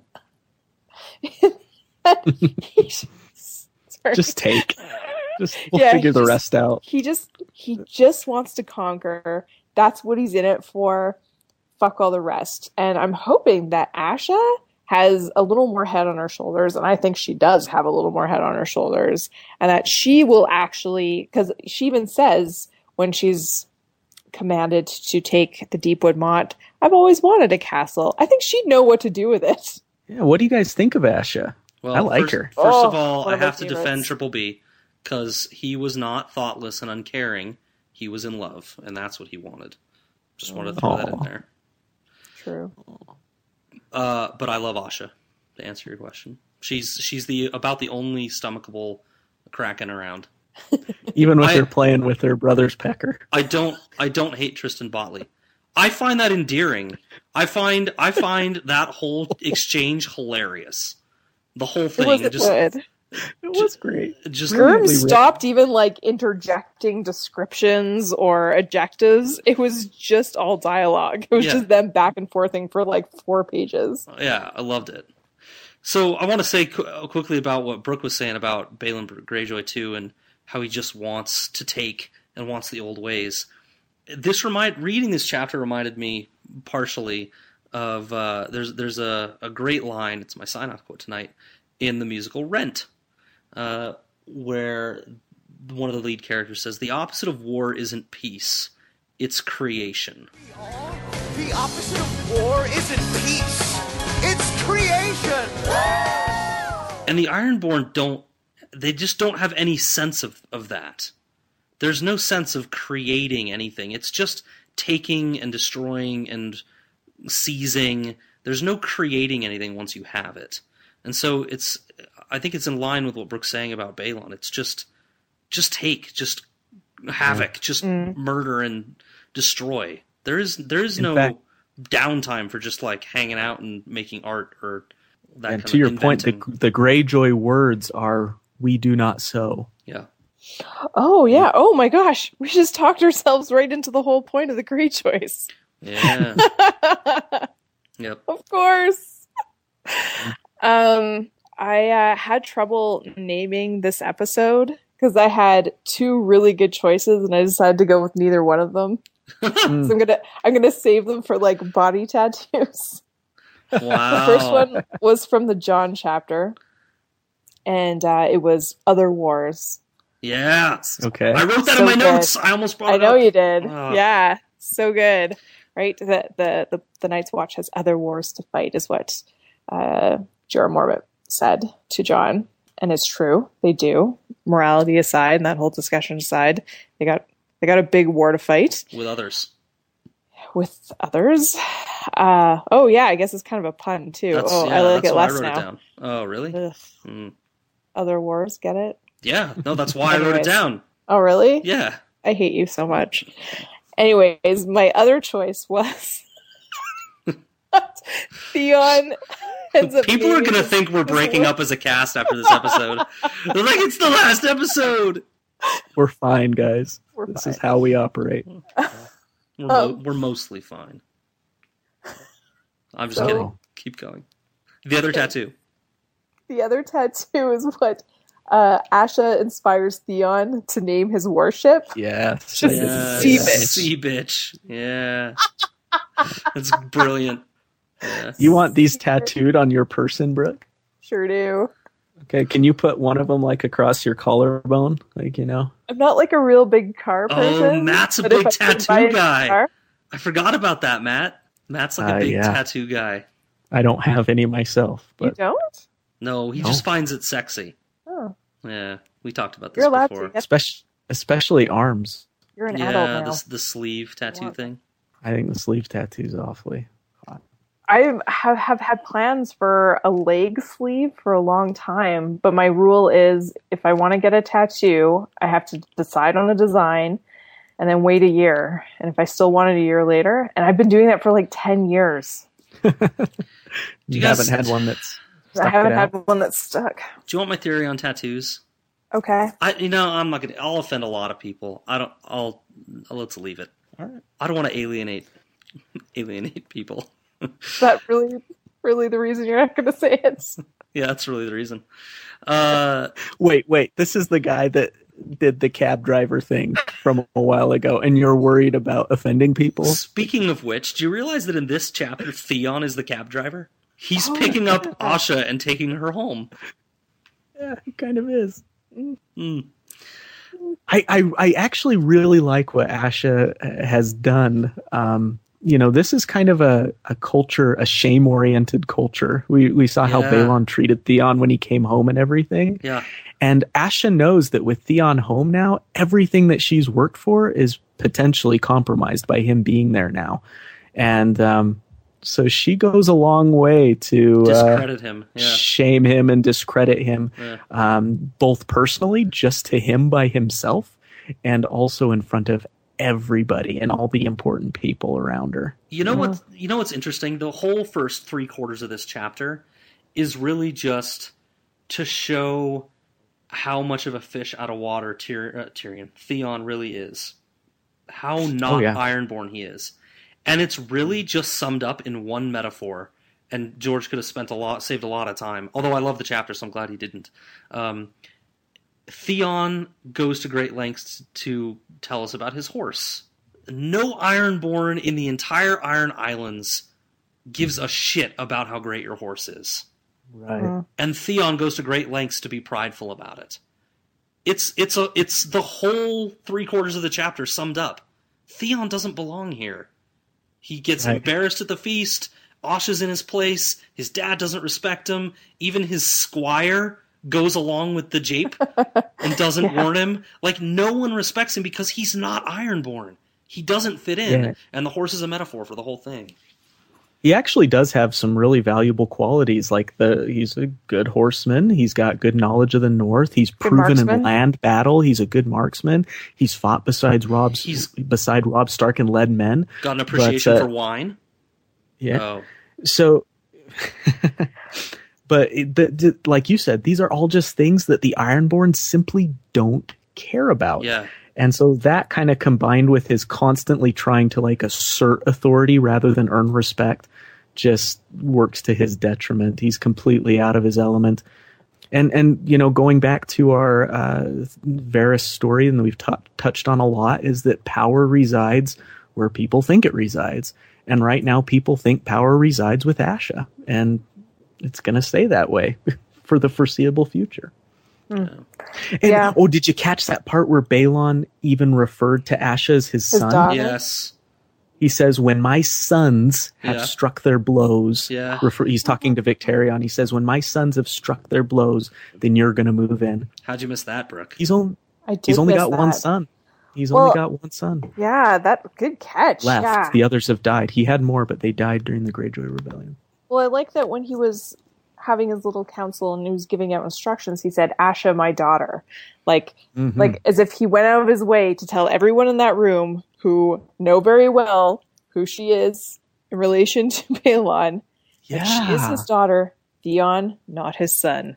You. You are- he doesn't even say his name. Yeah. Just you. and you are you as my daughter. I'm still going to give you a position of, Mhm. of authority and everything. hmm Yeah. Oh, Ash is so great. Yeah, and that whole the whole uh, crotch grabbing thing. Theon should have been all over that, right? No matter who was grabbing his his dick, even after he knew who Asha was, but she used it as a total dominance tactic, and he was Oh, totally. dominated Yeah, yeah. fully. because that's such an invasive thing to do. Oh And yeah. Oh, Yeah. so great. Yeah. I, on that Uh, on that point, I love in the in the flirting stuff, the dirty flirting that I love so much. At one point, Theon actually says to her, uh, "Would it?" I think Matt kind of went to it in the in the summary, but he says, "Someday you can tell your kids that you loved a king," and she says, she says something about, "Oh, it's love now." You're talking about love? I thought it was cocks and cunts, and uh, it reminded me of this great well this great band called free. They're one of my favorite bands. But uh, their most famous song all right now it's basically just a song about a guy trying to hook up with a girl. Pretty common theme. But uh, he's he's talking to her. He says don't you think that love can last? And she says love? Now you're trying to trick me in love? Like i thought you were just trying to hit on me. Like when did love come a part of this? That uh, that whole exchange with with Ash and Theon reminded me of that song. Thought i'd just drop that reference in You guys do associate a lot of songs with the books, which I appreciate. It never hits me. I'm- Like I'm just reading a book. it's like matt's whole world music is just ingrained into me. I- I've got a song for pretty much anything. I appreciate that. Uh, let's let's Davos after dark. What do you guys say? Yeah, we do. Let's we do should. it. Yep. Okay. Thank you, everybody, for joining us tonight. We are about to enter the spoilery part of our podcast. So, um, sign off if you want to stay unspoiled for the rest of the series. And join us in two weeks where we will be covering Tyrion 6, Arya 6. Wait, that's not right. Oh my god, it is right. It probably is right. crap. Yeah. Yeah. We're moving along. No kidding. We are Well, chugging through this book. This episode was 90 pages. Ugh. 90. Yeah, it felt like a lot. Chapters are getting so long. Yeah. Okay, so next episode in two weeks, episode 23, we'll be covering Tyrion 6, Arya 6, Dany 2, Bran 4, and Tyrion 7. That's chapters 25 to 29, according to a wiki of Ice and Fire. Looking forward to talking to you guys then. Now let's Davos After Dark. Davos After Dark. Did you say Dany too? Yeah. We're 400 Yeah, pages into have- this book and we've had one Dany chapter. That's crazy. Yeah. It's very Arya heavy for this first part, anyways. And Mhm. Tyrion, obviously. Yeah. Love the Tyrion. Good. Could be all Tyrion. Anything big you guys want to discuss before you start talking about Renly and Loras? I have very little to offer on Renly and Loras. Me too. Let's go there. Let's go there. Well, I don't really have much to talk about either, other than They're gay. well, they're it's it's interesting rereading, knowing their relationship and Mhm. picking up on all those little clues. And I was being facetious with the rainbow cloak thing. Obviously, I Obviously, know you were. this wasn't like a symbol of the the Melting LGBT pot. Uh, whatever community at this time in this universe. But it's just I think it was George hinting it's that. George being Yeah. again. Uh, but the the little things like like Renly giving all of his attention to Loras at the feast, Yeah. still you know being kind and and somewhat attentive to Margaery, but obviously the majority of his attention dedicated to Japin and chatting with Loras. It's the way he writes it. I mean, the very like the- all the way down to the choice of the individual words he uses that make it subtle enough that you can miss it when you're reading it, but on rereading you're like, that's so obvious, right? Right. It's uh, I've seen Sir Loras unhorsed once or twice, but never quite in that fashion. yes. So trolly. But I think one of the most telling hints is the way that Renly treats Brienne. And that most men, when confronted with um, uh, an extremely unattractive woman that much in their face, they put a guard up. they would definitely put a guard up so nobody thinks that maybe they're sexually interested in that woman. Got to make Mm. sure that you know that's very clear. Which She knows where my so boundaries So immature and annoying and just so ugh, just Well- don't even get started. But for a gay man, they don't care. Brienne has plenty of other excellent qualities that Renly wants to capitalize on. She wants to be a member of his personal guard and like literally risk her life for him. He's like, "Great, I don't give a shit what you look like because I am not sexually interested in you." You just beat up my boyfriend. You're in. Uh, oh yeah, and that helps too. Obviously, Renly's going to be reminding Loras of that later. yeah. Remember That's that that's pillow talk. I think that's the sign of a healthy relationship when they can make fun of each other. Yeah. So one question that kind of goes along with that that is never explicitly answered in the books up to this point is whether Renly and Margaery ever uh, consummated their marriage. Well, it's, it's stated that it's it's stated that they deal, never did. but- Well, Later. when they sell Margaery to Joffrey later, they definitely say that she is still pure. Yeah, that's what I mean. They Right, say, they and- state in the books then- that never they never did. But then the Maester says that uh, apparently, because the Maesters apparently examine the women to Yeah. make sure, they say that her hymen was broken. Yeah. Um, and then Cersei says, well, but that could have happened just from riding a horse a lot. Yeah, as chasing we're Amy never- will tell us, you can fall on a fence post and break your hymen. Right. Oh. So we're never explicitly told, um, at least in the studying that I went back and did, that it wasn't. So we don't know if Margaery's. Yeah. We, well, we still know she was, she was sleeping with everybody. I mean, uh, Catelyn's first glimpse of her, she was very um, demure and quiet and gentle. But we know that Margaery, Margaery has like a little rose heart of steel. Yeah, she does. And who knows if she was like, if her and Loras were kind of, you know, together in on this. And Yeah. You I- can that have would him, Be, I'd watch that. Loras, you can have him behind closed doors, and but I get him out in public. or, This is good for the family. And yeah. That's uh, that's pretty much all I want to cover. It's int- it's interesting, Brooke. You brought up the thing about about uh, men putting up defenses with unattractive women because they don't want them to think they're interested sexually. I've never had to deal with this, and it's something you may not have thought of. Us unattractive guys, we don't have to worry about that either. Uh, so, No, no defenses Okay. necessary. I'll, I'll put a little something on your line there, Scat.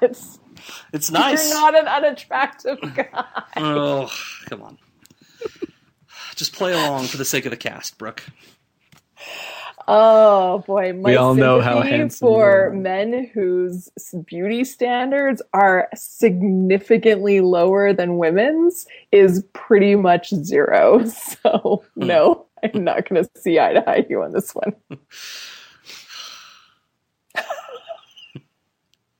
yeah, talk to me when you can get away with not wearing makeup and still be beautiful. I get away with that every day. exactly. You said, "Tell me, talk to me when you can get away with it." I'm Okay. confused, and I can't get away with it on stage. Uh, so what next? Okay, so Howland Reed, I think we've like we don't even have to Davos after dark this. Like it's we Right. don't know where he is. We don't know if we're ever going to see him. His children are so far away from him at this point that that connection is lost. Yeah. It's kind of funny. Howland Reed is a character that, uh, without the predominant theory of RLJ being around, no one would give a shit about Howland Reed, right? Yeah. If if RLJ weren't like a big thing, he'd be like, oh, well, you know, he's involved in that battle and he saved Ned's life. Cool, war hero. But like, would anyone care where he was and what he was doing? But that one theory You're- has you're driven all this other speculation about this other character, which might be considered minor without this theory. It's kind of interesting. Yeah, he's he's the keeper of the of the great secret. Because Yeah. George does go to great lengths to say, you know, Howland and Ned are the only ones that came out of this. And I did find a So Spake Martin, uh, you know, like a they compile everything that George R. R. Martin has said outside of the books about Yeah. characters and stuff. Uh, and Howland, he does say that Howland Reed will make an appearance in the books. So we are going to We'll see get him we'll at get some like a view of his corpse or something. He's like, see, here he is. Isn't there some sort of theory that he's the high uh, the high sparrow? there is there is this high septon, yeah. Uh, there is that theory. Yeah, Howland Reed is the High Septon. I don't see it either. I don't get it. I, I mean, The, the haven't- new one that comes in at a, a feast for crows and a dance with dragons. They describe him. They describe him physically similarly as you would describe anyone from the neck: slight and skinny, and brown hair, kind of just kind of plain looking. That's how they describe this guy. But I, like Howland doesn't even follow those gods. Like he would have had to put on some act and like I don't know. It seemed oh, like a well, yeah, I, I totally think he could do that though, just to infiltrate King's Landing. Well, he could be like, I yeah, mean- I worship the seven. Why not? why do you think that? We don't have any. I mean, we know nothing about this guy. Like in these Yeah, I- theories with Howland, like people are just attributing things like, "Oh, he's this warrior that can fight," and other people are like, "We've never seen any evidence of that." And they're like, "Oh, he's the High Septon. Like, can he act? Who knows what this guy's like?" It's just, it's all theories. No, I, I agree with you. I mean, I don't know anything about the theory, so that's why I was bringing it up. But I saw. so I I'm just thinking about all this at the same time. it's possible. Also, this this the the high septon is this new one. He's supposed to be a little bit old, if I remember right. They talk about him being Yep. like he's got a really lined face and everything. And Howland Reed uh, wouldn't be much older than Ned, which is like 30s. So, Yeah. Yeah. Late thirties Yeah. by now. anyways, Yeah, it, there's also theories that uh, Howland Reed is the one that uh, Ashara fell in love with, and that Ashara and Arthur Dayne are actually still alive in the neck. Like, there's all sorts of crap about Howland Reed out there. People just want to believe so much that he's going to do something like mega important or some huge cog. I'm not saying he won't be. I'd love him to be. It's an interesting path, but I would say the information he has will be important. But yeah. Other than that, yeah, I agree. We have no evidence to lead us to believe that Yeah. he's anything more than a guy who knows a secret. Yeah. And that's not giving him a lot of credit. He's obviously a very capable leader and stuff like that. So. The Reeds in general are though are just an interesting group of people, right? Like there are Right. castle moves. They live in a swamp, basically surrounded by alligators and shit. Like side side uh, story about them, please. I'd love to learn more about that culture. It sounds totally And interesting. re- remember, they're they're doing their part. Uh, Yep. When Theon goes back to the Ironborn who are stationed at Moat Cailin, like we talked about in the normal portion of the cast. Yep. They this crew has just been decimated by the crannogmen, Yeah. who are sneaking up and shooting them with poisoned arrows, arrows, and yeah. stuff like that. And so Totally. they're doing their part. They're contributing Yeah. in their own special way. Yeah. But where's Howland? I don't know. Who knows? Love well, to find out. I mean, yeah, I've I even saw a theory that Howland is Jojen. Like people really reach on this stuff, man. like it's All right. it's nuts. Poor Jojen. Yeah. Feels like All it's right. really stealing his character. Yeah. Would he Um, like uh, uh, uh like a warg? Like he's warging into Jojen? Because Yeah, I- obviously like a kid. Yeah, I think Right. so. Yeah. Huh. All right. I yeah, I think I think that was it that they were saying All he's right. warging him. That he's like super powerful. I mean, again with the Howland superpowers that we have no evidence of. They're like, yeah, he's a Yeah. super powerful warg and he's taken control of his kid and like, oh my god. I, I think that was how the theory. I don't. I didn't read it all, but because I was just looking today at just like all the stuff about Howland, I was just like, whoa. All right. Um, Matt, you brought up a good one. What if Robb had found out about conditions in King's Landing? Would he have attempted an attack? Would he have been so hesitant to move his troops? Um, would he have just skipped Tywin and, I don't know, gone by boat to King's Landing? Had he known? I don't know what he could have. I think well Tyrion talks a little bit about this in the chapter. He says he, he kind of is sussing out with with Cersei what the situation is in the Riverlands, and he's like, "Well, Robb can't get to us through Tywin. Tywin's in the way. There's not he hmm. can't he can't just get around him. Seems like he could go south around the God's Eye, maybe Tywin Right. would intercept him or something. I don't know. Yeah, I don't. It's an interesting I don't think. Tyrion's considered all the options. Like Yeah, Tyrion sees it the way he kind of wants to see it. I think. yeah, maybe. Yeah, I, you know, um, he probably could have thought up some way to do it. Uh, maybe he brings down um, uh, Roose Bolton to kind of distract Tywin while he takes his guys in and attacks. I don't know. It sound uh, it's a good idea by Tyrion to keep Cleos kind of locked up. Definitely, Yeah, so that he can't see. really, really sly move by by Tyrion. Do you guys think that uh, Robb should have killed Jaime, like um, Tarly said he should have? Would that have made a difference? Not yet. Because it wouldn't. think he's too big of a bargaining chip still. Because it kind of would have Ned dead. sated. It would have sated Catelyn. And Mm-hmm. uh, Well, Yeah. I don't think it would have sated Catelyn. Catelyn wants to exchange him for the girls. Um, but I, I think from a guy like Randyll Tarly, it makes sense. It's like just remove the threat, just remove the chess piece from the board. That's your best bet. Just do it.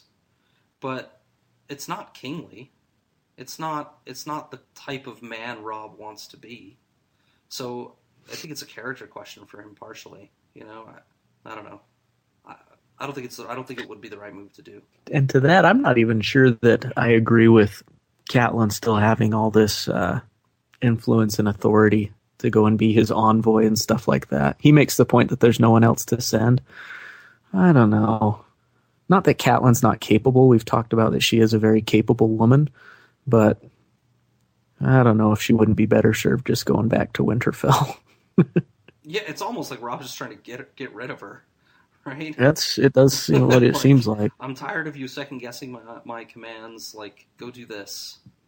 and she and she talks about how you know from her POV you see how emotionally drained she is and Yeah. and stuff. She puts on a brave face, but as soon as she's all alone, she just kind of and you get that great foreshadowing of a drowned corpse when she looks in the mirror. Yeah. Brooke, you brought that up. Yeah, I did. Oh, did you catch that foreshadowing? doing a little trolling of my yeah, own. That's great foreshadowing. Uh, but she, but in the end, she does a great job as envoy, right? I think she does all right. I mean, Well, I, she couldn't have predicted the shadow baby was coming yeah, kill Renly, but yeah.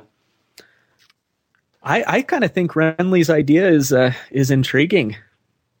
Which Go I don't mind of the North? Renly's propose his his proposal to her. I don't think it's all that bad of an idea. Well, I know Robb doesn't want to swear fealty, but that doesn't sound like a bad gig to me. Renly just putting out the possibility of Robb still being king in the north opens up the negotiations, right?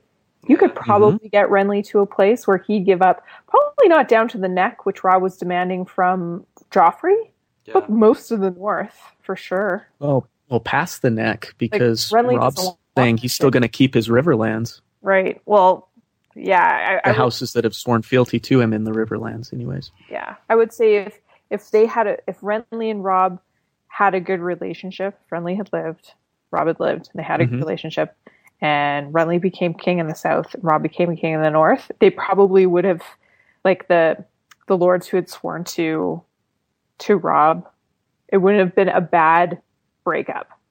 Yeah, I Like- agree. It would have it would have been a good relationship. hmm That would have been too easy though Too For old- easy. for this story. Stannis got to get in there. yeah. Throne is mine by rights. The one true king. Oh, all our Stannis friends are disappointed. We've hardly talked about him this episode. Stannis moving in against his own brother. Yep. Oh, I, I would call it Renly moving in against Stannis. Uh, but yeah, Why? Why do you say that? because Stannis is the true king. Oh. Ren- all of Renly's actions are him moving against Stannis, not the other way around, in my opinion. I guess that's an opinion to have. I, I love that point he made that uh, you know Robert took uh, the kingdom by with his warhammer, and Renly's going to do the same thing. Well, that's yeah, that's fair. I, I, I, we've made that point before. I think Brooke said that in her summary. We've made that point on this cast before. Like, whatever you can take, it's yours. But, but Power then, resides where we think it resides. sure. But, but then to characterize either brother moving against the other one isn't right. They're just both moving to get what they want.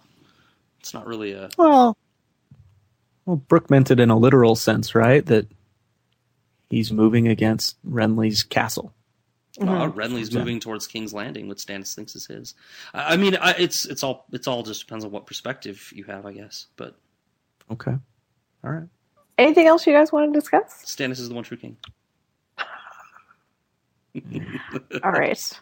I think Uh, anyone who has the power to become the king is the one true king. Very true. Yep. Very true. I agree with that. Dragons. All right.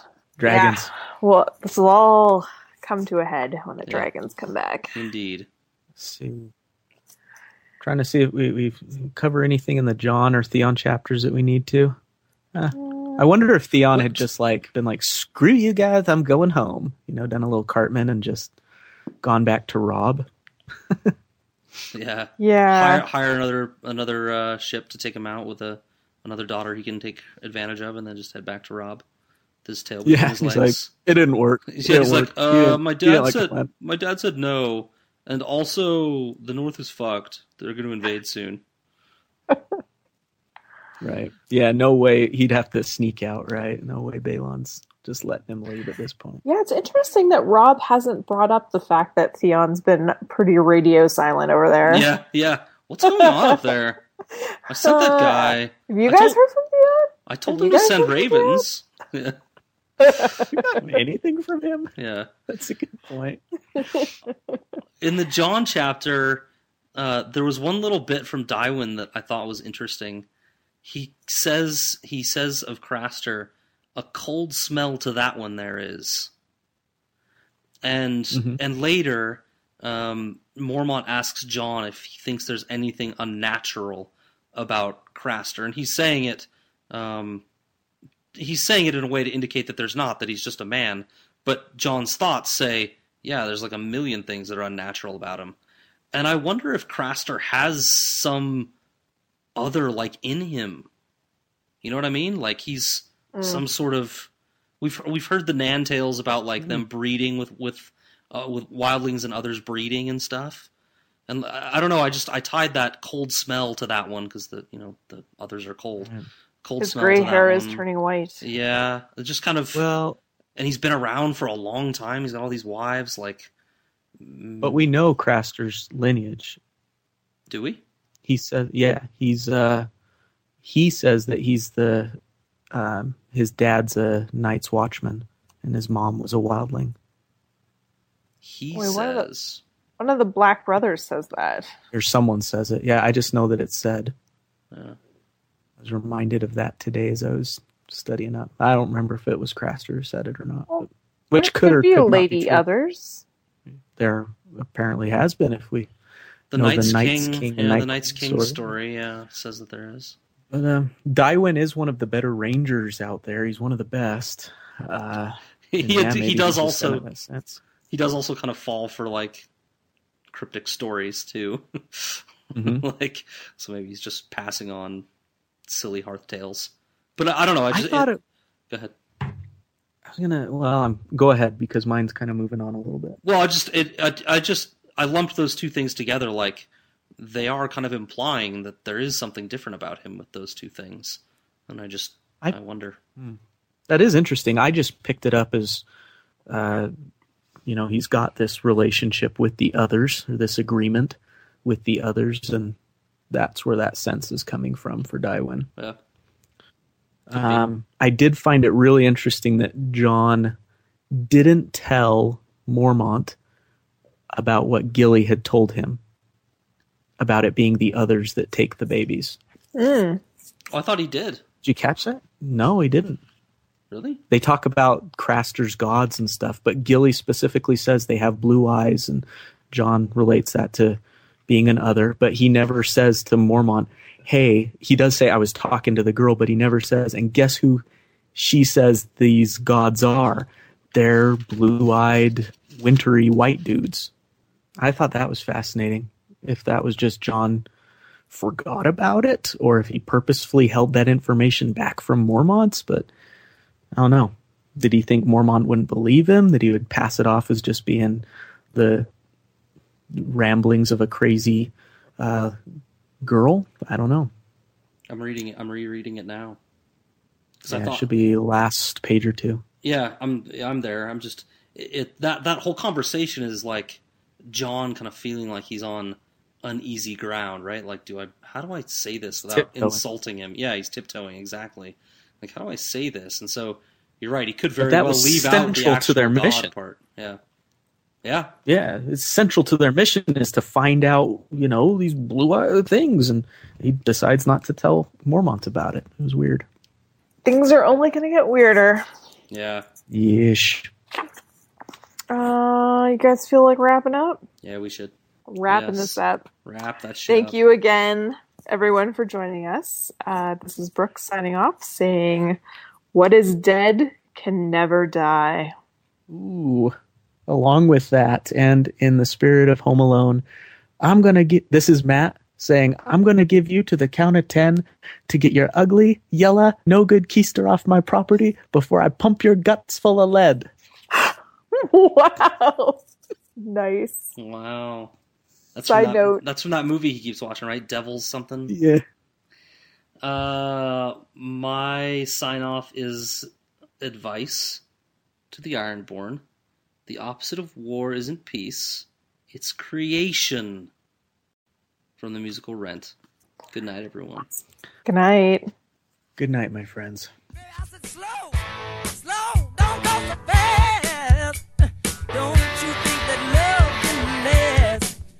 She said love, love above.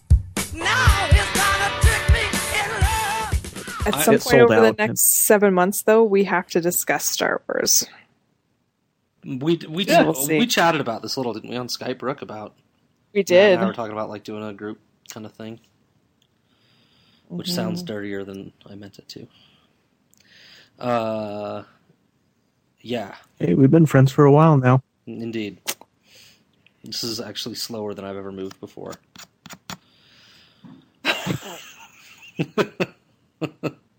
All right. I'm just waiting, man. I, I'll, I will. I will wait you out. When that grope finally comes, it'll be like, finally. We've been we've been going for a while. We have have. been. I need I I need to put my head upon a pillow. I feel like I've been extremely negative this episode, and for that I should apologize to everyone. Have I just been like contradicting everything? I feel like I have been. You- We've we've we've disagreed a lot this episode. That's it was uh, it was kind of fun. I enjoyed it. Let's try to do this more often. Let's try to be more disagreeable. Done. I mean, it's right. my nature, so done and done. You are Dolorous Edd. Yeah.